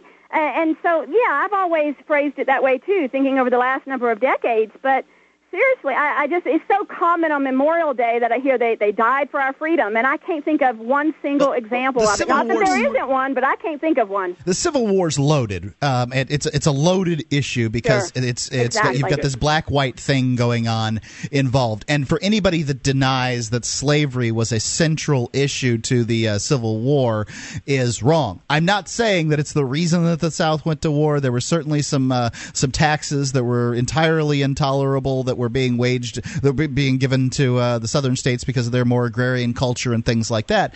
But you've got to admit that at that there was a larger dose of freedom given to African Americans post uh, Civil War. Not immediately; it took a while for them to sort of unravel the tentacles of slavery. But within within a decade, uh, they were sharecropping rather than being slaves. Well, I, I I can concede that, but that in no way justifies what No. what Lincoln did. No, the rest of the world uh, managed to uh, do away with slavery without a war involved exactly, in but what Lincoln did, and yes, I would certainly argue the economic uh, and the banking situation, the taxation situation. Yep. I don't believe that it was went to uh, that uh, Lincoln did what he did, and I don't believe that he was correct. I find it horrendous loss of life for no reason. Okay, so the point I wanted to make on this Civil Yeah. Mm-hmm. War, the the reason I brought it up, because I thought there was a draft, and turns out there was. Uh, here's, Okay. Here is uh. Historical Times Encyclopedia of the Civil War from Patricia Faust.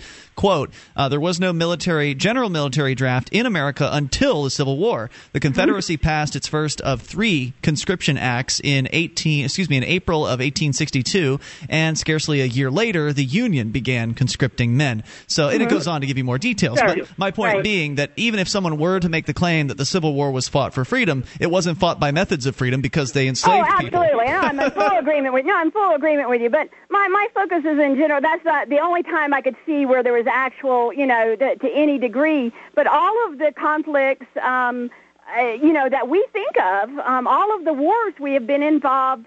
Uh, in Southeast Asia, uh, you know, even World War One, World War Two, all of these, it had nothing to do with American freedom, and I just find it so interesting how much that indoctrination in society and government schools has made everyone associate like people die for our freedom. It's very sad. Yeah, well, if the you know, people just repeat the same, 58,000 right, if you just people repeat the same Vietnam. propaganda over and over again, then Yeah. people will start to believe it. Yeah, a lot of the wars are for retribution for some act or another, whether that act was uh, legitimately an act by the other side or whether it wasn't. World War One uh, was started over so a couple of explosions in New Jersey that may or may not have been agents provocateur of the uh, Central Powers, and also there was the Central Powers was talking to Mexico about going to war against the United States. So that essentially is the pivotal point that uh, shoved Woodrow, got, that got Woodrow Wilson, who said no nation building involved in uh, in the the conflict, which laid the groundwork for World War II, which laid the groundwork for slaughtering Exactly. of Jews and the whole thing. So Mer- America's involvement, which tipped the, uh, the the scales there, really set all that in motion. It does. It always appears to me that all of the engagements, no matter what titles and good sounding words and patriotism they put on it, our men and women have died for, for nothing in itself of value and meaningfulness, and certainly not freedom of our nation. I and think Halliburton would disagree with you. I think they would too. Mm-hmm. It's been very Good valuable to to y'all. them. Halliburton believes those young men and women have died for something very important. Right then. Very important to them. That's right. It always comes back down to the dollar, doesn't it? Don't forget Lockheed Martin and all of the other military industrial. Oh, I can't complex. forget them out here. Uh, Anything else you want to share, Christine? Uh, no, thank you. And I really appreciate our conversation yesterday, and I appreciate coming back on to share this. It's just I was bombarded, as you were, with all these American freedom. It's very sad. Uh, deaths are tragic, but I would say to me on Memorial Day, you think not only about the losses of American troops, but you think about all those who have died at their hands as well. That's that's a tragedy, and it was for no purpose that I all see. of those Certainly folks not died freedom. for nothing. Thank you for the call tonight. I appreciate Thank hearing you. from you. And that's the real. That's what you should really be remembering on Memorial Day is the the fruitless sacrifice of uh, life for the benefit of politicians and the politically connected people. You know, when you think of war, um, certainly in a historical aspect, it's all, always been about conquest. Conquest really isn't allowed in today's age, but I want you to try to think about how the free market could accomplish conquest for a country. Now, I don't mean in the traditional sense. Uh, hear me out on this one, but You if mean spreading ideas? spreading the spreading of ideas and territory as a result. Try to imagine if America actually lived by the ideas of freedom. Maybe they had a tax, you know, a tax system of five percent or ten percent, maybe zero. I don't think I, I don't like the idea of taxes at all. I'm just trying to create a vision in your mind. Imagine what that would do to places like uh, the kind of prosperity that would that would result in and what places like Canada and Mexico would be say, the, their citizens would be saying to themselves, "Well, I got to get over there." So at that point, you would be seeing sort of the exp- uh, an influx of people coming into the United States, and then you'd see, uh, you know, the, that land that was being largely unused. You'd probably see the borders of the United States moving outward into those areas, not not by conquest in the you know the bloody sense, but conquest by you know a market sense. Yeah, market competition. Certainly, conquest is the I think an inappropriate word for what you're trying to describe, but I definitely understand what, what, you're saying. what other terminology would one use? Yeah, rather than come here, go to them. There's no other way. you know, positive influence? Yeah, I, I'm talking about expanding the borders. More on the way. This is Free Talk Live. You take control. We wouldn't be where we are without our amplifiers. Their $3 per month helps us spread Free Talk Live and gets them access to perks at amp.freetalklive.com.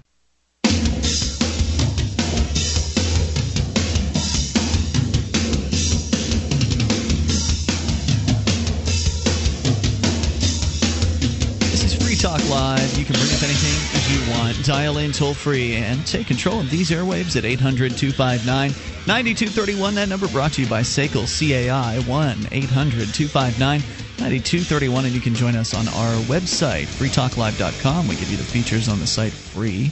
And if you like the show and you want to help support Free Talk Live, become an amplifier. AMP stands for Advertise, Market, and Promote. The idea is you send in three bucks a month, we take that money and reinvest it into the show, getting on more radio stations across the country and bringing more internet listeners on board, exposing new people to the ideas of freedom. So you can go to amp.freetalklive.com, get signed up with any major credit card through PayPal, or use Visa or MasterCard right on our secure ordering website at amp.freetalklive.com. And you'll get perks too, like access to the AMP only call in lines, AMP only forum, and podcast and more. Details, sign up, amp.freetalklive.com makes a big difference for us. It's because of Free Talk Live listeners like you becoming amplifiers that we are able to add new radio stations on a much faster basis. We have 101 radio affiliates. If you go to our affiliates page right now, it still says 98. That's just because I've been so busy today. I haven't had a chance to uh, to do the technical side of things and, and get that stuff taken care of. Well, we've got as many stations as we have because we have hundreds of our listeners that are getting behind the show as part of the AMP program. And it makes it so we can easily market the program to other stations, spend money that we otherwise wouldn't have to do that. We're also going uh, here in another week and a half to New York City for the Talkers New Media Seminar, which is something that we've now done. I think this is our sixth year attending. It's a bunch of them, yeah. And uh, and Mark, you are going to be speaking this year. True, I am. I'm putting together my speech for the uh, new media seminar. They've uh, they've got the. I guess they're kicking off the whole event. I'll be the guy kicking off It's the whole event. Um, they're it's it's some seminar on making money, sales, and things like that. So you know, I I'm going to introduce the panel. I think that's going to be pretty cool, man. How many talk show hosts attend? Uh, yeah, there's some hosts there. I mean, Dozens? like, I've yeah, maybe a couple dozen, maybe. Well, of gre- lesser and greater acclaim. Yeah, yeah. The major ones don't generally just mingle among us little folks. No, there was one year Rush Limbaugh showed up, but it was only to give a like a speech A of some sort, and he kind of came in with security and then left immediately after Yeah, his that's kind of how it goes. Wow. Yeah. So, but I mean, you don't see Glenn Becker, or Sean Hannity. Sean Hannity kind of hung out a little bit once. Dr. Laura did a little better job hanging out. Um, Dr. Joy Browne just very accessible. Yeah. So since we've been there. Lionel's there, always hanging out. since we've been there a few uh, few you know a few years in a row now, several years in a row, that we're we're becoming more of like mainstays there. So now you've got kind of the, the people that are maybe toiling in the internet talk radio world who want to like kind of move up and or or make their shows more popular. They might come and ask us questions now, whereas before it's, it's you know awkward the first year you're there because you don't know anybody, and then you start to you know make some connections, and it's it's much much easier to go the fifth year than it is to go the first. And is there anybody in the, in the industry as innovative as you guys with all the you know the podcast audience and the, the free to air there are and everything? there are some uh, shows that give away their podcast, um, but not a lot. Not a lot of them. I Weren't think the Young Turks there the one I time? think Dave. Yeah, the Young Turks were there, but they're not even doing an audio show. yeah, Dave days. Ramsey releases the podcast. That's where you're going. He only does an hour, I think, of his show Yeah. on podcast. Uh, so that's kind of ha- you know he's a third of the way there. Um, and then maybe some of the smaller guys are doing it that I don't know about necessarily. Lionel will do an occasional one for free, but he also has a paid service. So most of them put their podcasts behind a pay paywall, and we're one of the only larger, I guess, medium to larger shows that uh, that doesn't do that. I'll tell you, it's those those podcast listeners are what make the show. They're they're much Absolutely, They're, loyal. They're, the loyal ones that as are, they could be. They're the, right. They're the podcast listeners are more likely to listen to all of the shows, Right. Or more likely to listen to a show all the way through, the one that they do download, and uh, they're more likely to spend money with advertisers, and they're more likely to become Free Talk Live amplifiers. Yep. Period.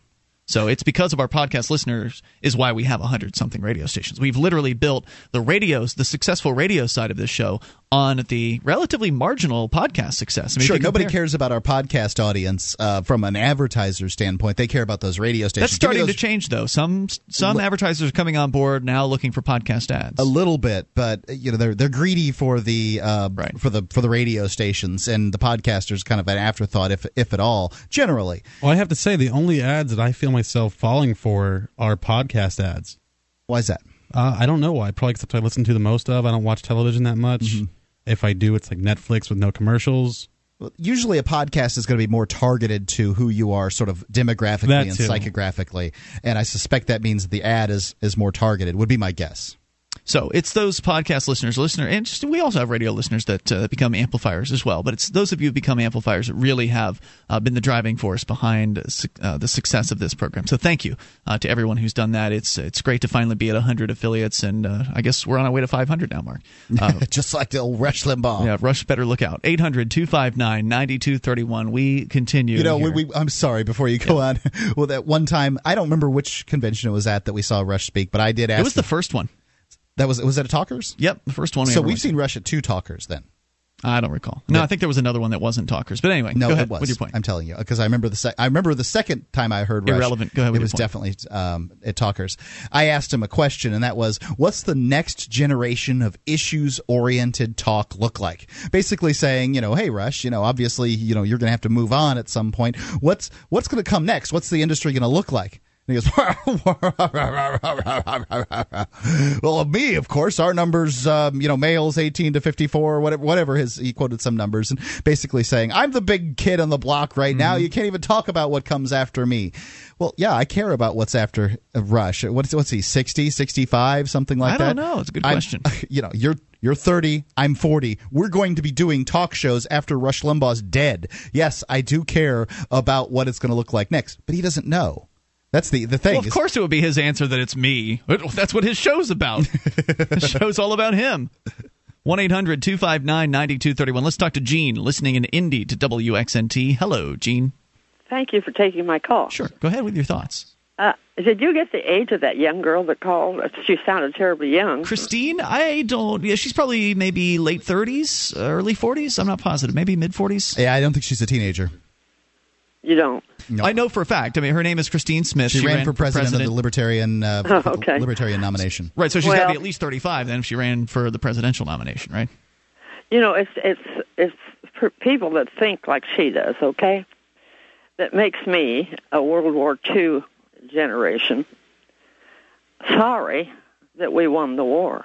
You're sorry that uh, that okay, so you're well, sorry that you won the, war, won the war. I, I I do get sorry because the lack of courage of the American young people and I call anybody under 60 young, hmm uh, is is frightening to me. Number one, if let's say uh, in I, World War II, I know very much about. Okay. naturally, uh, my husband was in it. My brother was in it. My cousins next door were in it. I've got a cousin lying at the bottom of the ocean of the North Atlantic on a destroyer that went down near the end of the war. I have a, a, nep- a nephew, my cousin's son. His father was in both uh, World War II and Korea and Vietnam. And his son wanted to join the Marines, and he went over, and he was killed within the first six months. So I do think I know where I'm talking about. Well, I know. I think I know what Well, I'm talking. About. What makes you say that young but people re- don't I- have reason I said that is because, pardon, What makes you say that young people don't have courage? because they they it was their complaints, young people's complaint about being drafted for Vietnam. They were uh, running out of the country. Uh, they didn't want to stay.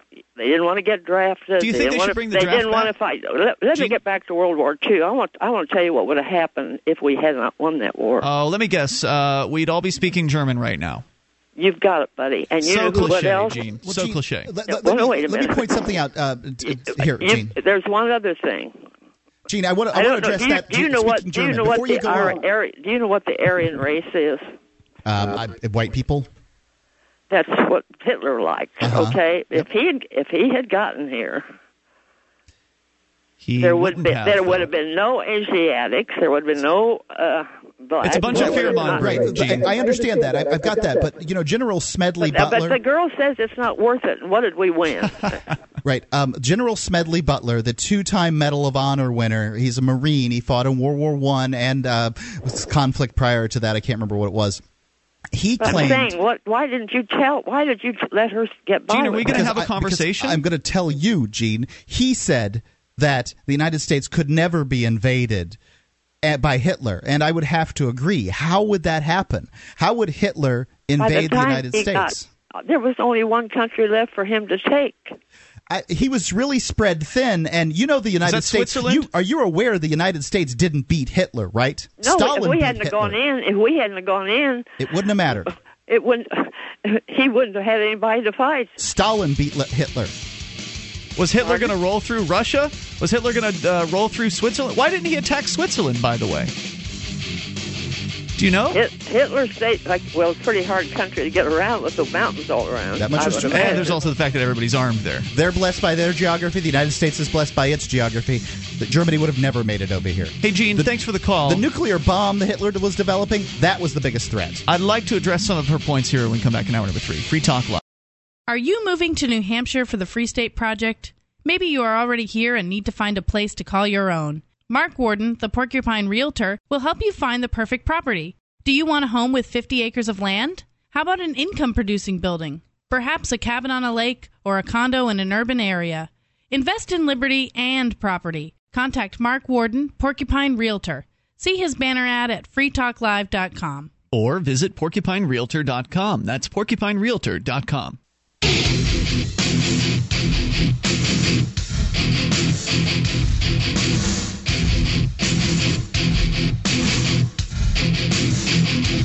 This is Free Talk Live. You can dial in toll free. Take control of the airwaves, 800 259 9231, the SACL CAI toll free line. 1 800 259 9231. You can join us on our website at freetalklive.com. We give you the features on the site there completely free, so enjoy those on us. Once again, that's freetalklive.com. Joining you this evening, it's Ian. And Andrew. And Mark. All right, so 800 259 9231. Coming up, $100 per branch. That's the fine that a county or city or government or whatever, some governmental agency, uh, has assessed against a church for pruning one of their trees. Uh, so, or some trees on their property. We'll give you uh, the details on that here in a little bit.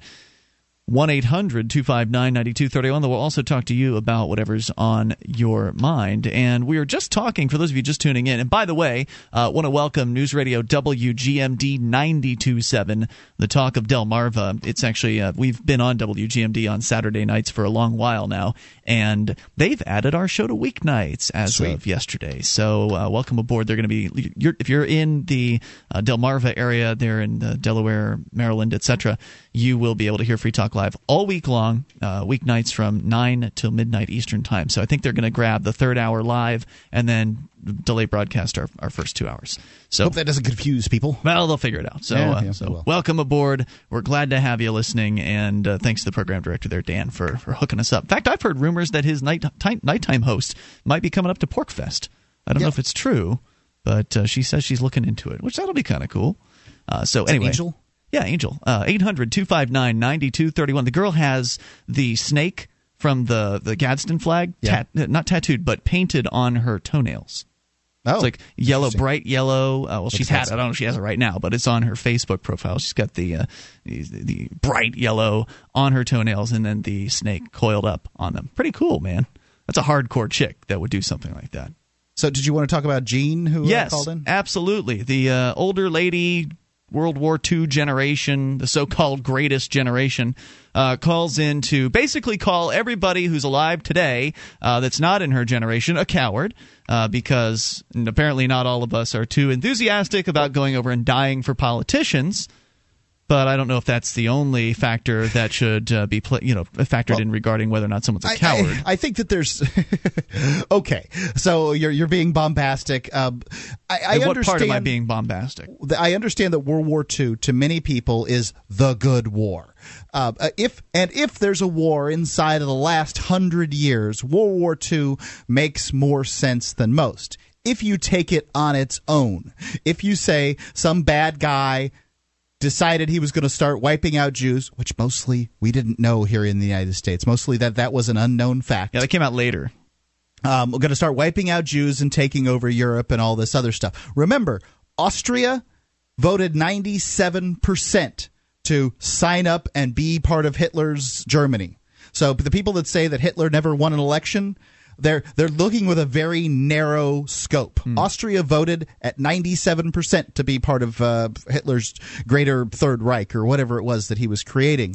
So, uh, Hitler would have never gotten power if it hadn't have been for the intervention of the United States into World War One, throwing off the balance of power um, in that war and getting involved in the first place. If if Germany and the Central Powers hadn't have been able to be subjugated, was was it by the Treaty of Versailles? Am I right there?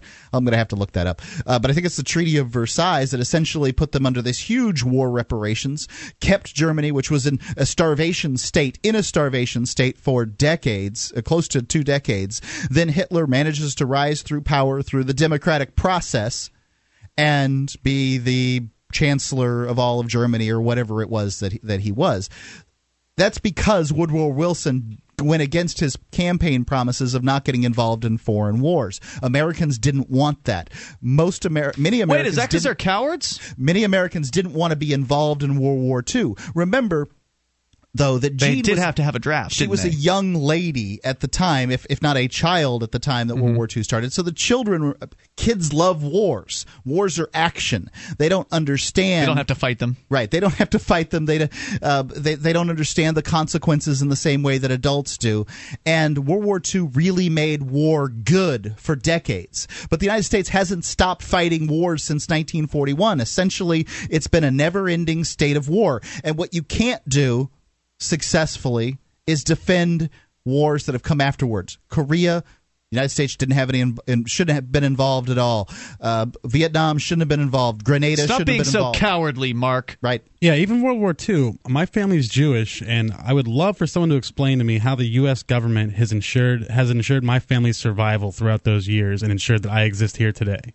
Uh, I, you know, I don't know. Uh, it's it to me, it's a silly, it- it's a silly thing to say that you fought for freedom. Uh, you know, maybe leaving World War II out of it, and I think that that's the best thing that can be done. It, that you know the, the rest of these wars they haven't fought for freedom for Americans. Fighting and going over there and taking bullets because politicians think it's a good idea doesn't mean that you're fighting for freedom. It I'm just not going means you're fighting on- for politicians. I'm sorry, Mark. I'm not going to give anybody on uh, you know a, a, a leash on World War II. I'm not going to let them off that hook. It's a Uh, much bunch longer discussion. nonsense.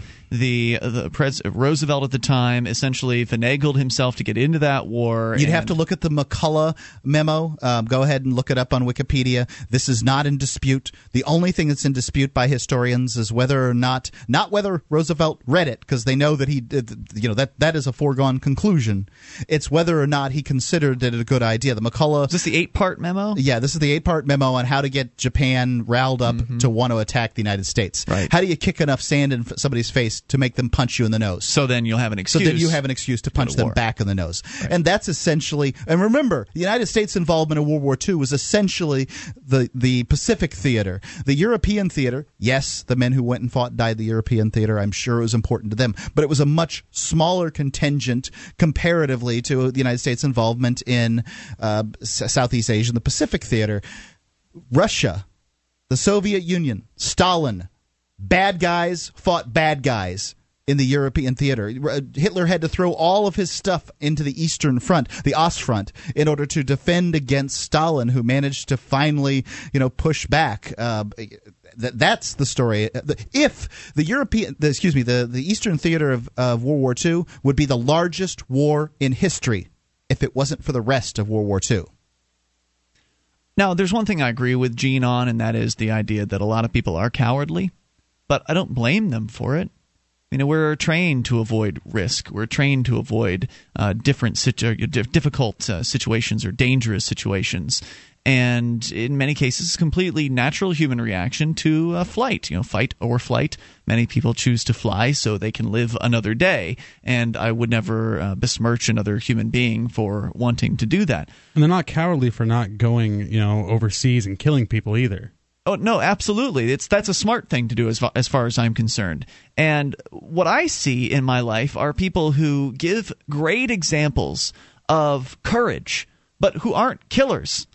People who are very courageous but are not following the orders of politicians. I'm sorry, but the people in the military do not have a monopoly on courage. Just because you sign up and you go to basic training and you fly over somewhere and you're put out in the street in harm's way or wherever in jungle in harm's way, wherever you are in a desert uh, in harm's way, doesn't necessarily mean you're the only one in the world with courage. We've got uh, Michelle who comes. or that on you're show- able to comment on the uh, uh, on the idea of war and fighting because the first thing that'll happen when we make comments on this on the the the, the fighting that's going on around the world that's being done with tax dollars that we're forced to pay uh, you know at, at the threat of violence against us that we shouldn't be able to comment it because boy you boys ever been in the military Yeah, Well, I'm, no, I'm not. I I'm old enough to go and die for these causes and pay for it, but I'm not old enough to comment. Yep. it's courageous to refuse to go into the military when there is a draft to dodge so-called dodge the draft at the threat of po- possible time in jail uh, that's a courageous act Right. it took courage to not go to war. Uh, whereas when you know uh, it also takes courage to disobey the government in any way. We've got michelle and myself uh, that on the air will admit to not paying uh, federal taxes. That's a courageous thing to do. Anybody that doesn't pay taxes and especially if they're public about it that's an incredibly courageous thing because they're constantly under threat of violence from the u.s government. The heroic men and women that were arrested this weekend in uh, Washington, D.C. at the Jefferson Memorial for dancing in public when they knew it was illegal. They were then attacked by the police. That was a courageous act. And all of these acts that I'm describing are completely peaceful. And I would say far more, in many ways, courageous than what those people in the military are doing. Not to say there isn't courage there. Certainly there is. More coming up. This is Free Talk. This Your Family Today tip is brought to you by Lil Drums. Every bit as fun as a full size Nestle drumstick cone and definitely cuter. Visit us at drumstick.com. Vacations are all about family time, but you don't have to leave home to have fun. Take one weekend a month and devote it to family activities. Pull out the board games and puzzles, serve up some treats, or have a picnic. Even without leaving home, you'll feel like you've really had some time away. For more tips like these, visit us at parenthood.com slash your family today.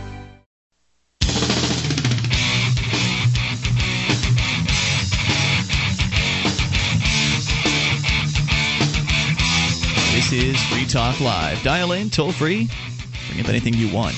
800 259 9231. That's the SACL CAI toll free line.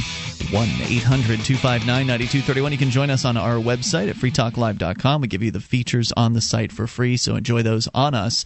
Once again, freetalklive.com. Joining you tonight is Ian. And Andrew. And Mark. Oh, and those features include our webcam. You can go watch, listen, and interact. The chat room uh, built into the same page. I think Andrew's been in the chat room uh, this evening.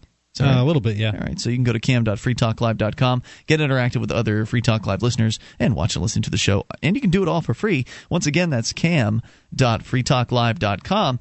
So we're kind of uh, recounting what happened at the end of the last hour when uh, what sounded like possibly an octogenarian, someone of the uh, World War II generation. She did claim that people younger than 60 were kids. Right, uh, that she called Young, in young people was her term. Okay. to go off on all of the young people for being cowards because I think specifically she was upset with Christine Smith, who called in. She did make a, uh take a shot against all young people, though, saying that uh, they were cowards because they don't uh, want to be want to go to war. Which, of course, is an incredibly collectivist statement. There are plenty of young people who are all about going to war. Look who's in the military. Uh, so, anyway, there's some people that want to go to war and some that don't. And just because you don't want to go to war doesn't mean you're a coward. One 259 9231 In fact, I think standing up against the uh, the violence that is the state. The idea of this, these men and women using the threat of violence and actual violence to, against other human beings to get their way, standing up and non cooperating against them, like those people did in uh, D.C. when they danced this weekend and were arrested for it. That's, I think, an incredibly courageous act, and it involves no violence whatsoever, at least on the side of the protesters and the dancers. So, Yeah, and- if if the enemy was ever without, I think the enemy is now within. Um, as far as I'm concerned, the largest enemy to freedom in this world is probably the United States government. Yep. It's certainly the largest enemy to freedom in the United States is the United States government. Right. And the idea that we'd all be speaking German right now if the U.S. hadn't gotten involved in World War II is on its face preposterous.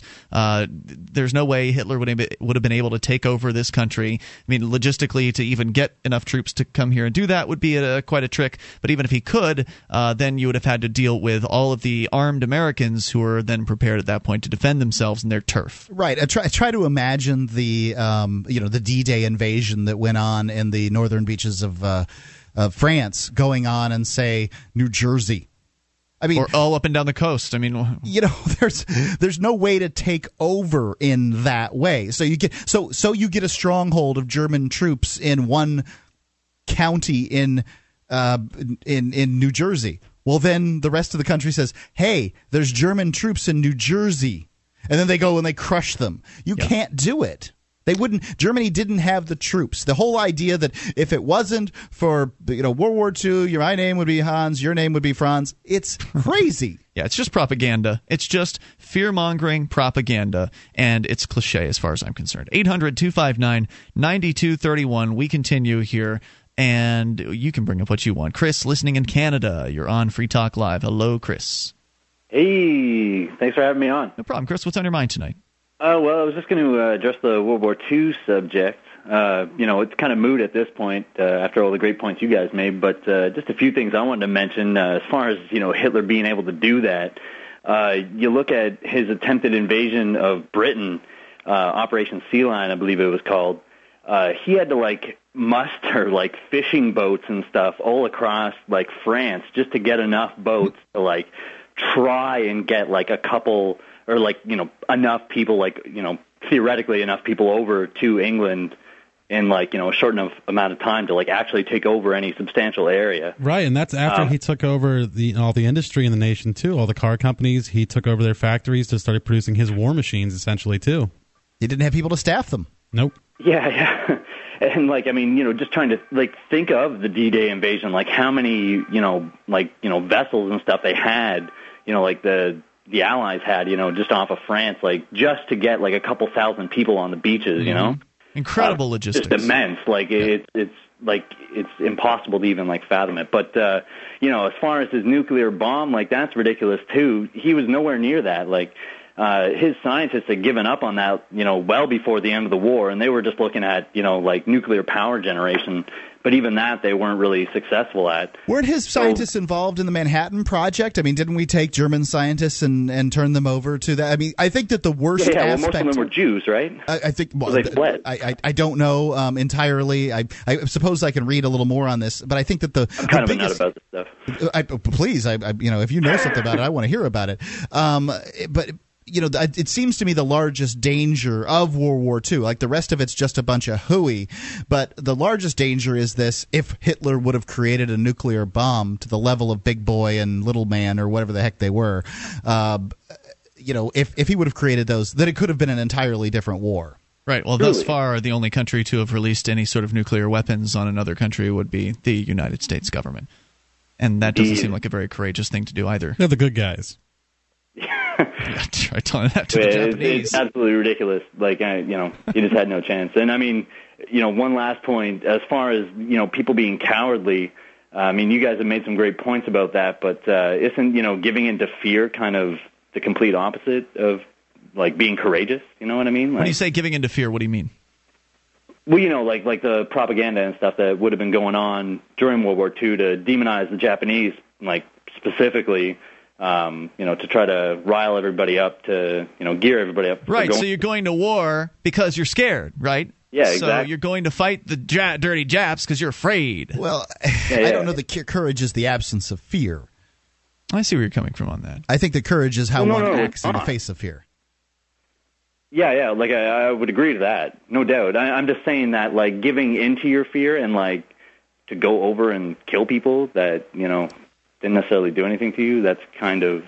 I get where you're it, coming it's just from. It, like it's not a huge point. It's just a little bit of a the antith- I think that the Japanese were probably just as fiercely nationalistic at the time as the United Oh, States. Uh, as the United States was. There has so, to be nationalism in order to whip people up to go to war and kill other human beings. So I, you know, and, and I'm not saying that every Japanese person was fiercely nation- nationalistic. How could one possibly make a statement like that? Right. But eh, you know, I, I, I think that this is kind of the uh, the foregone conclusion. I think the biggest point that's made here is that people claim that this was an attack on American soil that occurred in Hawaii, Pearl Harbor, which was conquered land. I mean, if you take a look at the history of the Hawaii, the Sandwich Islands, the United States had no business being there and shouldn't have been there, but this was just its sort of manifest destiny thing where it was going to take over the whole Western Hemisphere and the Pacific Rim. Chris, thanks for the call and the thoughts. Appreciate it. Let's talk to Jeff, listening to WXNT in Indianapolis. Hello, Jeff. You're on Free Talk Live with Ian, Andrew, and Mark.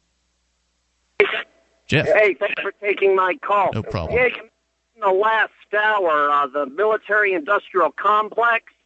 I'm sure you're well aware that it's not the only complex out there. Mm-hmm. I don't know, but your tone sounds ominous. Oh, for instance, well, the thing is, you know, you hear one side of the spectrum likes to harp on only that one complex, but the thing is, there's also a whole bunch of others. For instance, the uh, pharmaceutical. Um, oh, um, Tell you what, think about it. We'll bring it back here in a moment. I don't like any of them. 1 800 259 9231. I don't know if they were voluntarily doing business, that'd be one thing, but if you're lobbying the government for favors and to use violence on your behalf and for the benefit of your company, then I got a problem with you. It sounds like any lobby out there. Yeah, 1 800 259 9231. And by the way, what does it take to become a complex? Like, at what point have you become What a is it, complex? the Free Talk Live Talk Complex? Free Talk Live. Are you looking for camping, hunting, or shooting gear? ManVentureOutpost.com carries knives, ammunition, scopes, binoculars, laser sights, fish finders, and boating equipment from manufacturers like Aimpoint, Bushnell, Otterbox, Crimson Trace, KA-BAR, Remington, Streamlight, Winchester, and more. ManVentureOutpost.com. Family owned and members of the Better Business Bureau. Prices so low, some can't be advertised. Get an additional 5% off with coupon code FTL. Get it quick. Get it from ManVentureOutpost.com.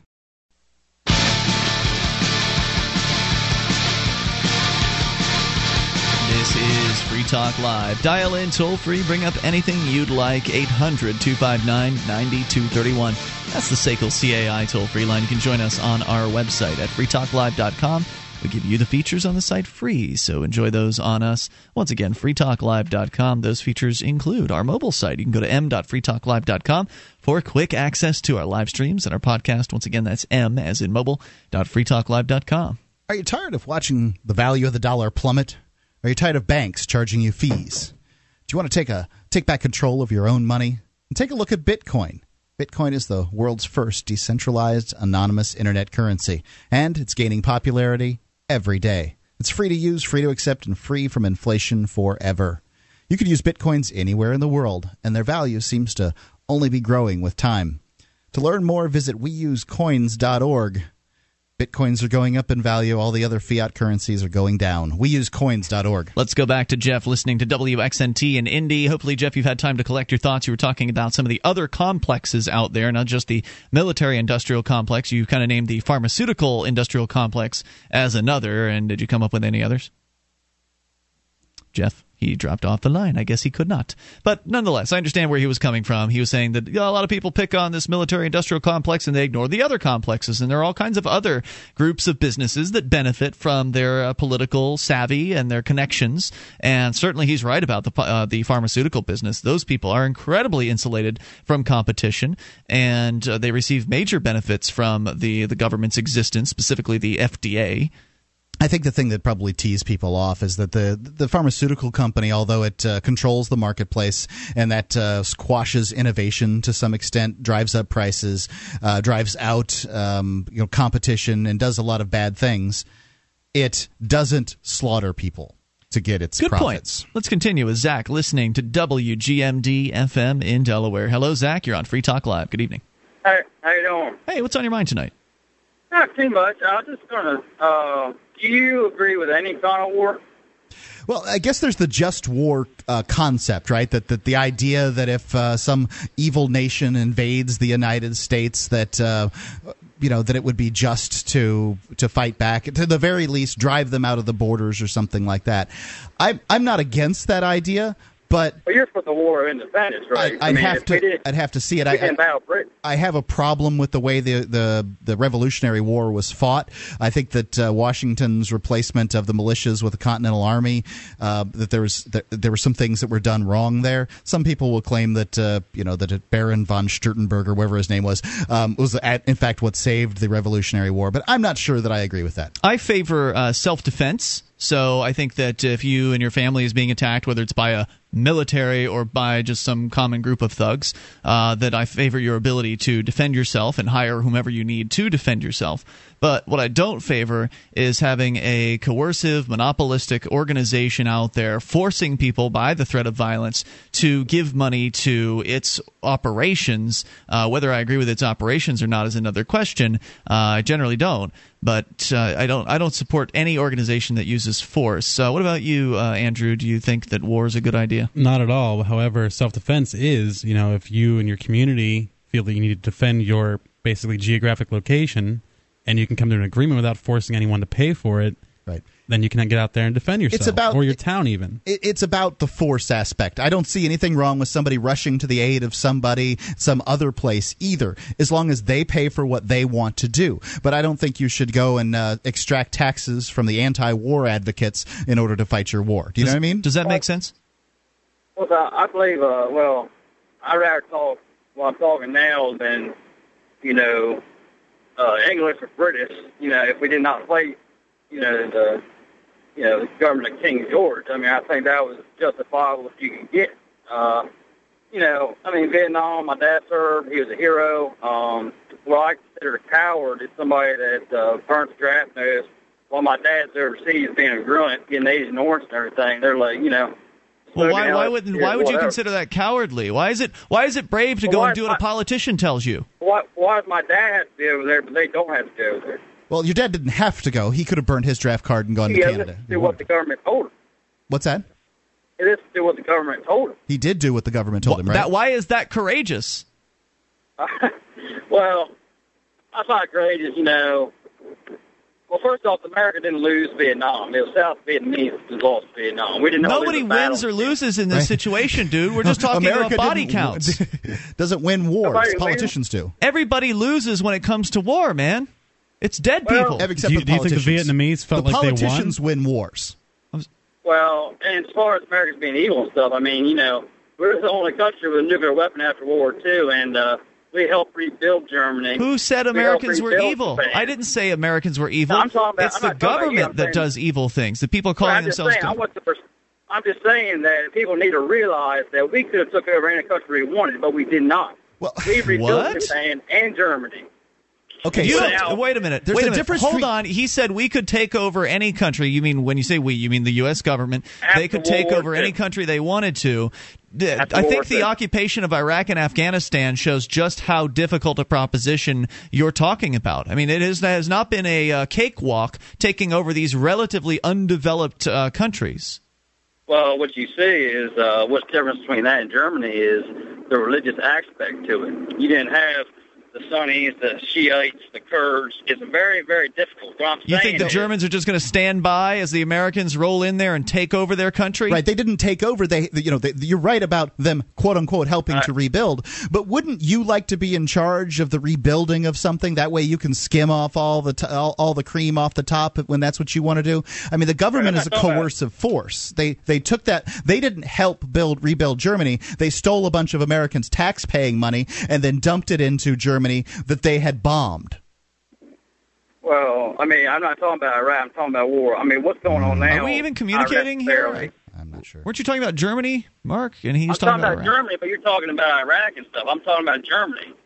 What happened after War II? We So- had the nuclear weapon. We had the nuclear weapon. Nobody else did. We could have done a lot if we wanted to, but we did not do that. Okay, because I don't we know. are. Uh, So we so stop using the term "we." That's confusing me. The United States government dropped uh, dropped a bomb. You and I didn't drop any, uh, and the United States dro- government could have dropped more bombs. I don't know how that would have benefited them after the war was over. They could have wiped out Germany and then had this this this bare area that's glowing with nuclear uh, fallout. I suppose that they couldn't do anything with, but would that have been any real benefit? I mean, there's all kinds of vacant land in the West. I mean, if you want barren, vacant land, we've got that in the United States. We don't need any more of it. Slaughtering people isn't going to benefit us. I'm not saying that. I'm saying, well, shoot. I mean, if you had Saudi Arabia, you took over that land, we would have had vast oil oil reserves. But I'm no, look, that. but but you look look at Iraq. Uh, Quote unquote, the United the United States government took over Iraq. Have you and I benefited in gas prices? Have gas prices gone down? Well, there you go. So if we went to Iraq for oil, I would think the price of gas, which was dollar. We didn't go to before we went Iraq. The United States government and its cronies with the oil companies went to Iraq. And yes, they got exactly what they wanted more profits for themselves. Right, but how the oil price of oil is not coming down though? Wouldn't you think the more supply? Why would they you want the price of oil to come down? Do you want the price of whatever you do for a living to come down? Well, I, there's definitely wrong stuff in the speculators and all that was old. I'm no, with that that wasn't the question. That was not my question. My question was do you want what you do to come down in value? Yeah, but you said if we went for oil, I didn't say we went for oil, but I, I Well, am pointing out that do. if the, the if the United States government went to fight a war over oil, it was successful because your ass is paying more money for gasoline. but back to my point though about I got no point. You, but you, I mean, I don't know what the oil is. I mean, uh, as far as I know, George Bush was not, uh, very unsuccessful as regard to oil. I mean, he failed. George Bush was highly times. successful. Take a look at his no, he life. was not. It was Eric Bush show. Eric Bush show. It didn't do nothing. George Bush and Barack Obama have done exactly what they wanted to do. Thank you for the call tonight. Appreciate it. They have gone and they have assisted politically connected companies like Halliburton and Exxon or whoever else is uh, is involved. They've assisted them in getting big, big contracts and acquiring more resources and things like that. And they've done it. Those country, those companies have done those things on the backs of the taxpayer. Right. Uh, this isn't about we. It's about the politicians and you. That's who the war. That's what the war's between here. Yeah, and you don't even know you're fighting it. More coming up. This is Free Talk Live. Do you want to take back control of your own money? Then take a look at Bitcoin. Bitcoin is the world's first decentralized, anonymous internet currency, and it's gaining popularity every day. It's free to use, free to accept, and free from inflation forever. You can use Bitcoins anywhere in the world, and their value seems to only be growing with time. To learn more, visit weusecoins.org. Your dollars are going down, Bitcoins are going up. Weusecoins.org.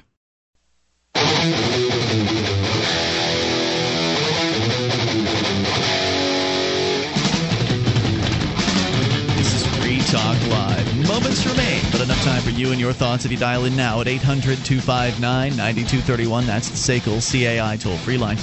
1 800 259 9231. Joining you this evening, it's Ian. And Andrew. And Mark. All right, 800 259 9231. Coming up here in a matter of weeks, and I mean about three three ish, June 20th through the 26th, it is the Porcupine Freedom Festival. Andrew, are you going?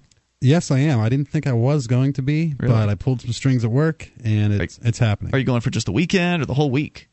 I don't know. I work a lot, so I might go up just the end of the week. That's the best. If you have to be there at some point, that's certainly the best time to be there. That's when the bulk of, uh, of folks are going to be arriving and and uh, partying. But PorcFest spans an entire week this year, as opposed to just the uh, the weekend, because unofficially people have been showing up on Monday for the last few years, and so they just went ahead and expanded it out. Uh, you can go to porcfest.com to learn more about this huge gathering of liberty oriented people. Hundreds of people are registered already for the event and we're still again a few weeks away, so it's not too late to get registered. We may eclipse a thousand attendees this year. Last year was over 800 people uh, came throughout the entire week, and this year uh, we're, we're I think I think we're on target to eclipse that. I haven't had the uh, I haven't talked to the organizer in a little while though, but it's it's sounding good. There's going to be a lot going on. Single people, couples, families. There's stuff to do for everybody. Everything from adult parties to family fun activities. Agorism in action. People will be selling things, products and services, selling them without permission from the state. They're just going and doing it. Facebook says 996 are attending. It's pretty good. I don't trust what Facebook says about anything. They said that 70 people would attend the uh, dancing protest in D.C. over the weekend, and it was more like a dozen. So, uh, but you know, that's good, I suppose. I, I like the concrete numbers. People that have paid the money for the registration. And the last I heard, there was around 600 Yeah, I think people it's about 600 there. that have yeah, done I that. have yet to do that. Exactly. There can be a lot of last minute people, and of course, if you wait too long, you could probably do it the day of. The price might go up a little bit. You could just show up at Rogers Campground. You don't have to register in advance. But if you do register in advance, it helps because then they have some idea of how many people are going to show up and how many gift bags they need or whatever, goodie bags, whatever you call them. Anyway, so go to porcfest.com, get registered. There's a lot going to be happening. Everything from musical events, family fun activities, competitions, uh, games, parties. It's a blast and your opportunity to meet the liberty minded people that you hear about so often on this program. A lot of the hosts of Free Talk Live throughout the week will be in attendance. Uh, a lot of folks from other liberty oriented uh, talk shows you might have been familiar with, like Stefan Molyneux.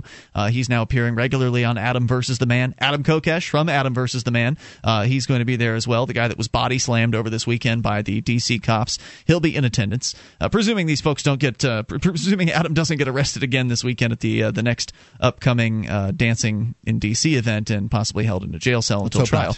Uh, so we're we're hoping he shows up. He's planning on being there, and lots of interesting speakers and such. Jamie Crane uh, from Wheels Off Liberty is going to be there, and he will be He's kind of like interesting in, in that, like, if you were watching, say, a train wreck occur. a drunken train wreck. Yeah. yeah, it's going to be good. He's he's promised he's going to bring some Jim Beam for us here on. Free Oh, Talk good. Live. So I just want to watch him consume it. The train wreck has been what's uh, our Sunday show has been called.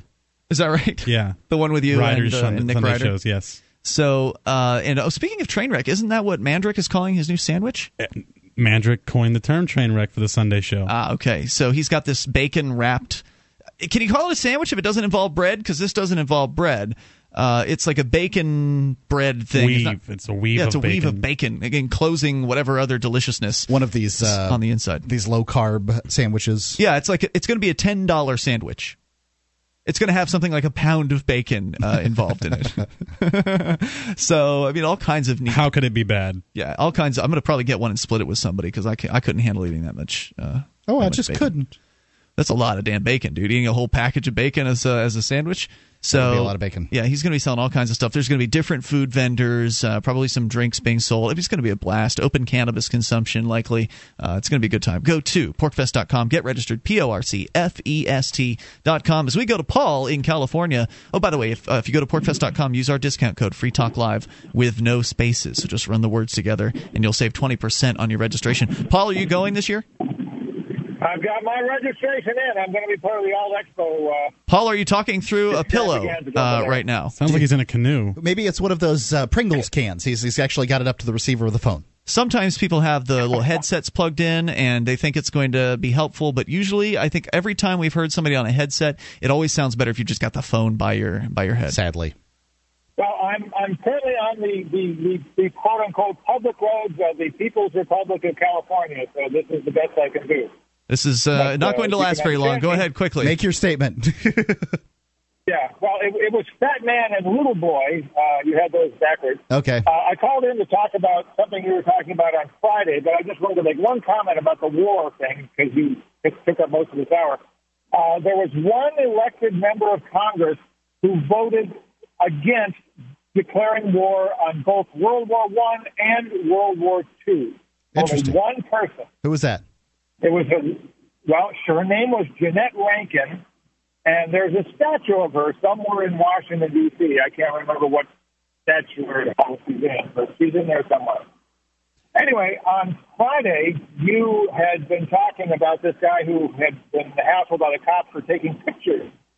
And the cops came up with this uh, chicken dropping excuse of, oh, I don't know if that's a camera. It could be a gun.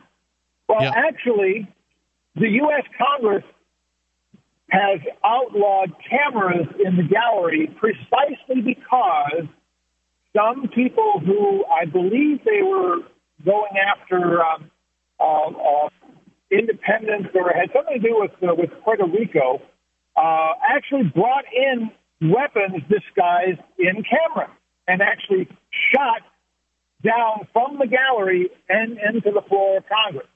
That brings new meaning to the term shooting video. Hey, I got to let you go, man. Thanks for the thoughts. Interesting. Uh, didn't realize that it actually occurred. Couldn't they ban anything that could fit a gun inside of it? Then I suppose you're right. I mean, it's cameras for a reason. Beyond legs. you could fit a gun in there. Toll free number 800 259 It's going to have to have a heck of a lens on it to have any kind of accuracy. I mean, sadly, handguns are not uh, weapons that you can, you know, hit accurately beyond, say, ten yards That's or true. something like that. So, you know, you're going to really have to have a long lens to get any kind of barrel length. Hey, by the way, we were talking about the Civil War earlier and mentioned that there it was indeed conscription. I said there was some more information. It's kind of interesting. We'll share that with you here. Uh, the Confederacy passed three conscription acts in April of 1862, or they passed their first in April of uh, 1862, and then a year later, the Union began conscripting. Government officials plagued with manpower shortages. Gee, do you think that's because uh, people in this country didn't want to fight with one another? Could be. Maybe they didn't want to fight their own families uh, and friends. So uh, they had manpower shortages, regarded drafting as the only means of sustaining an effective army, and hoped it would spur voluntary enlistments. But, but compulsory service. Why would that be? I what about dra- the draft would spur voluntary enlistments?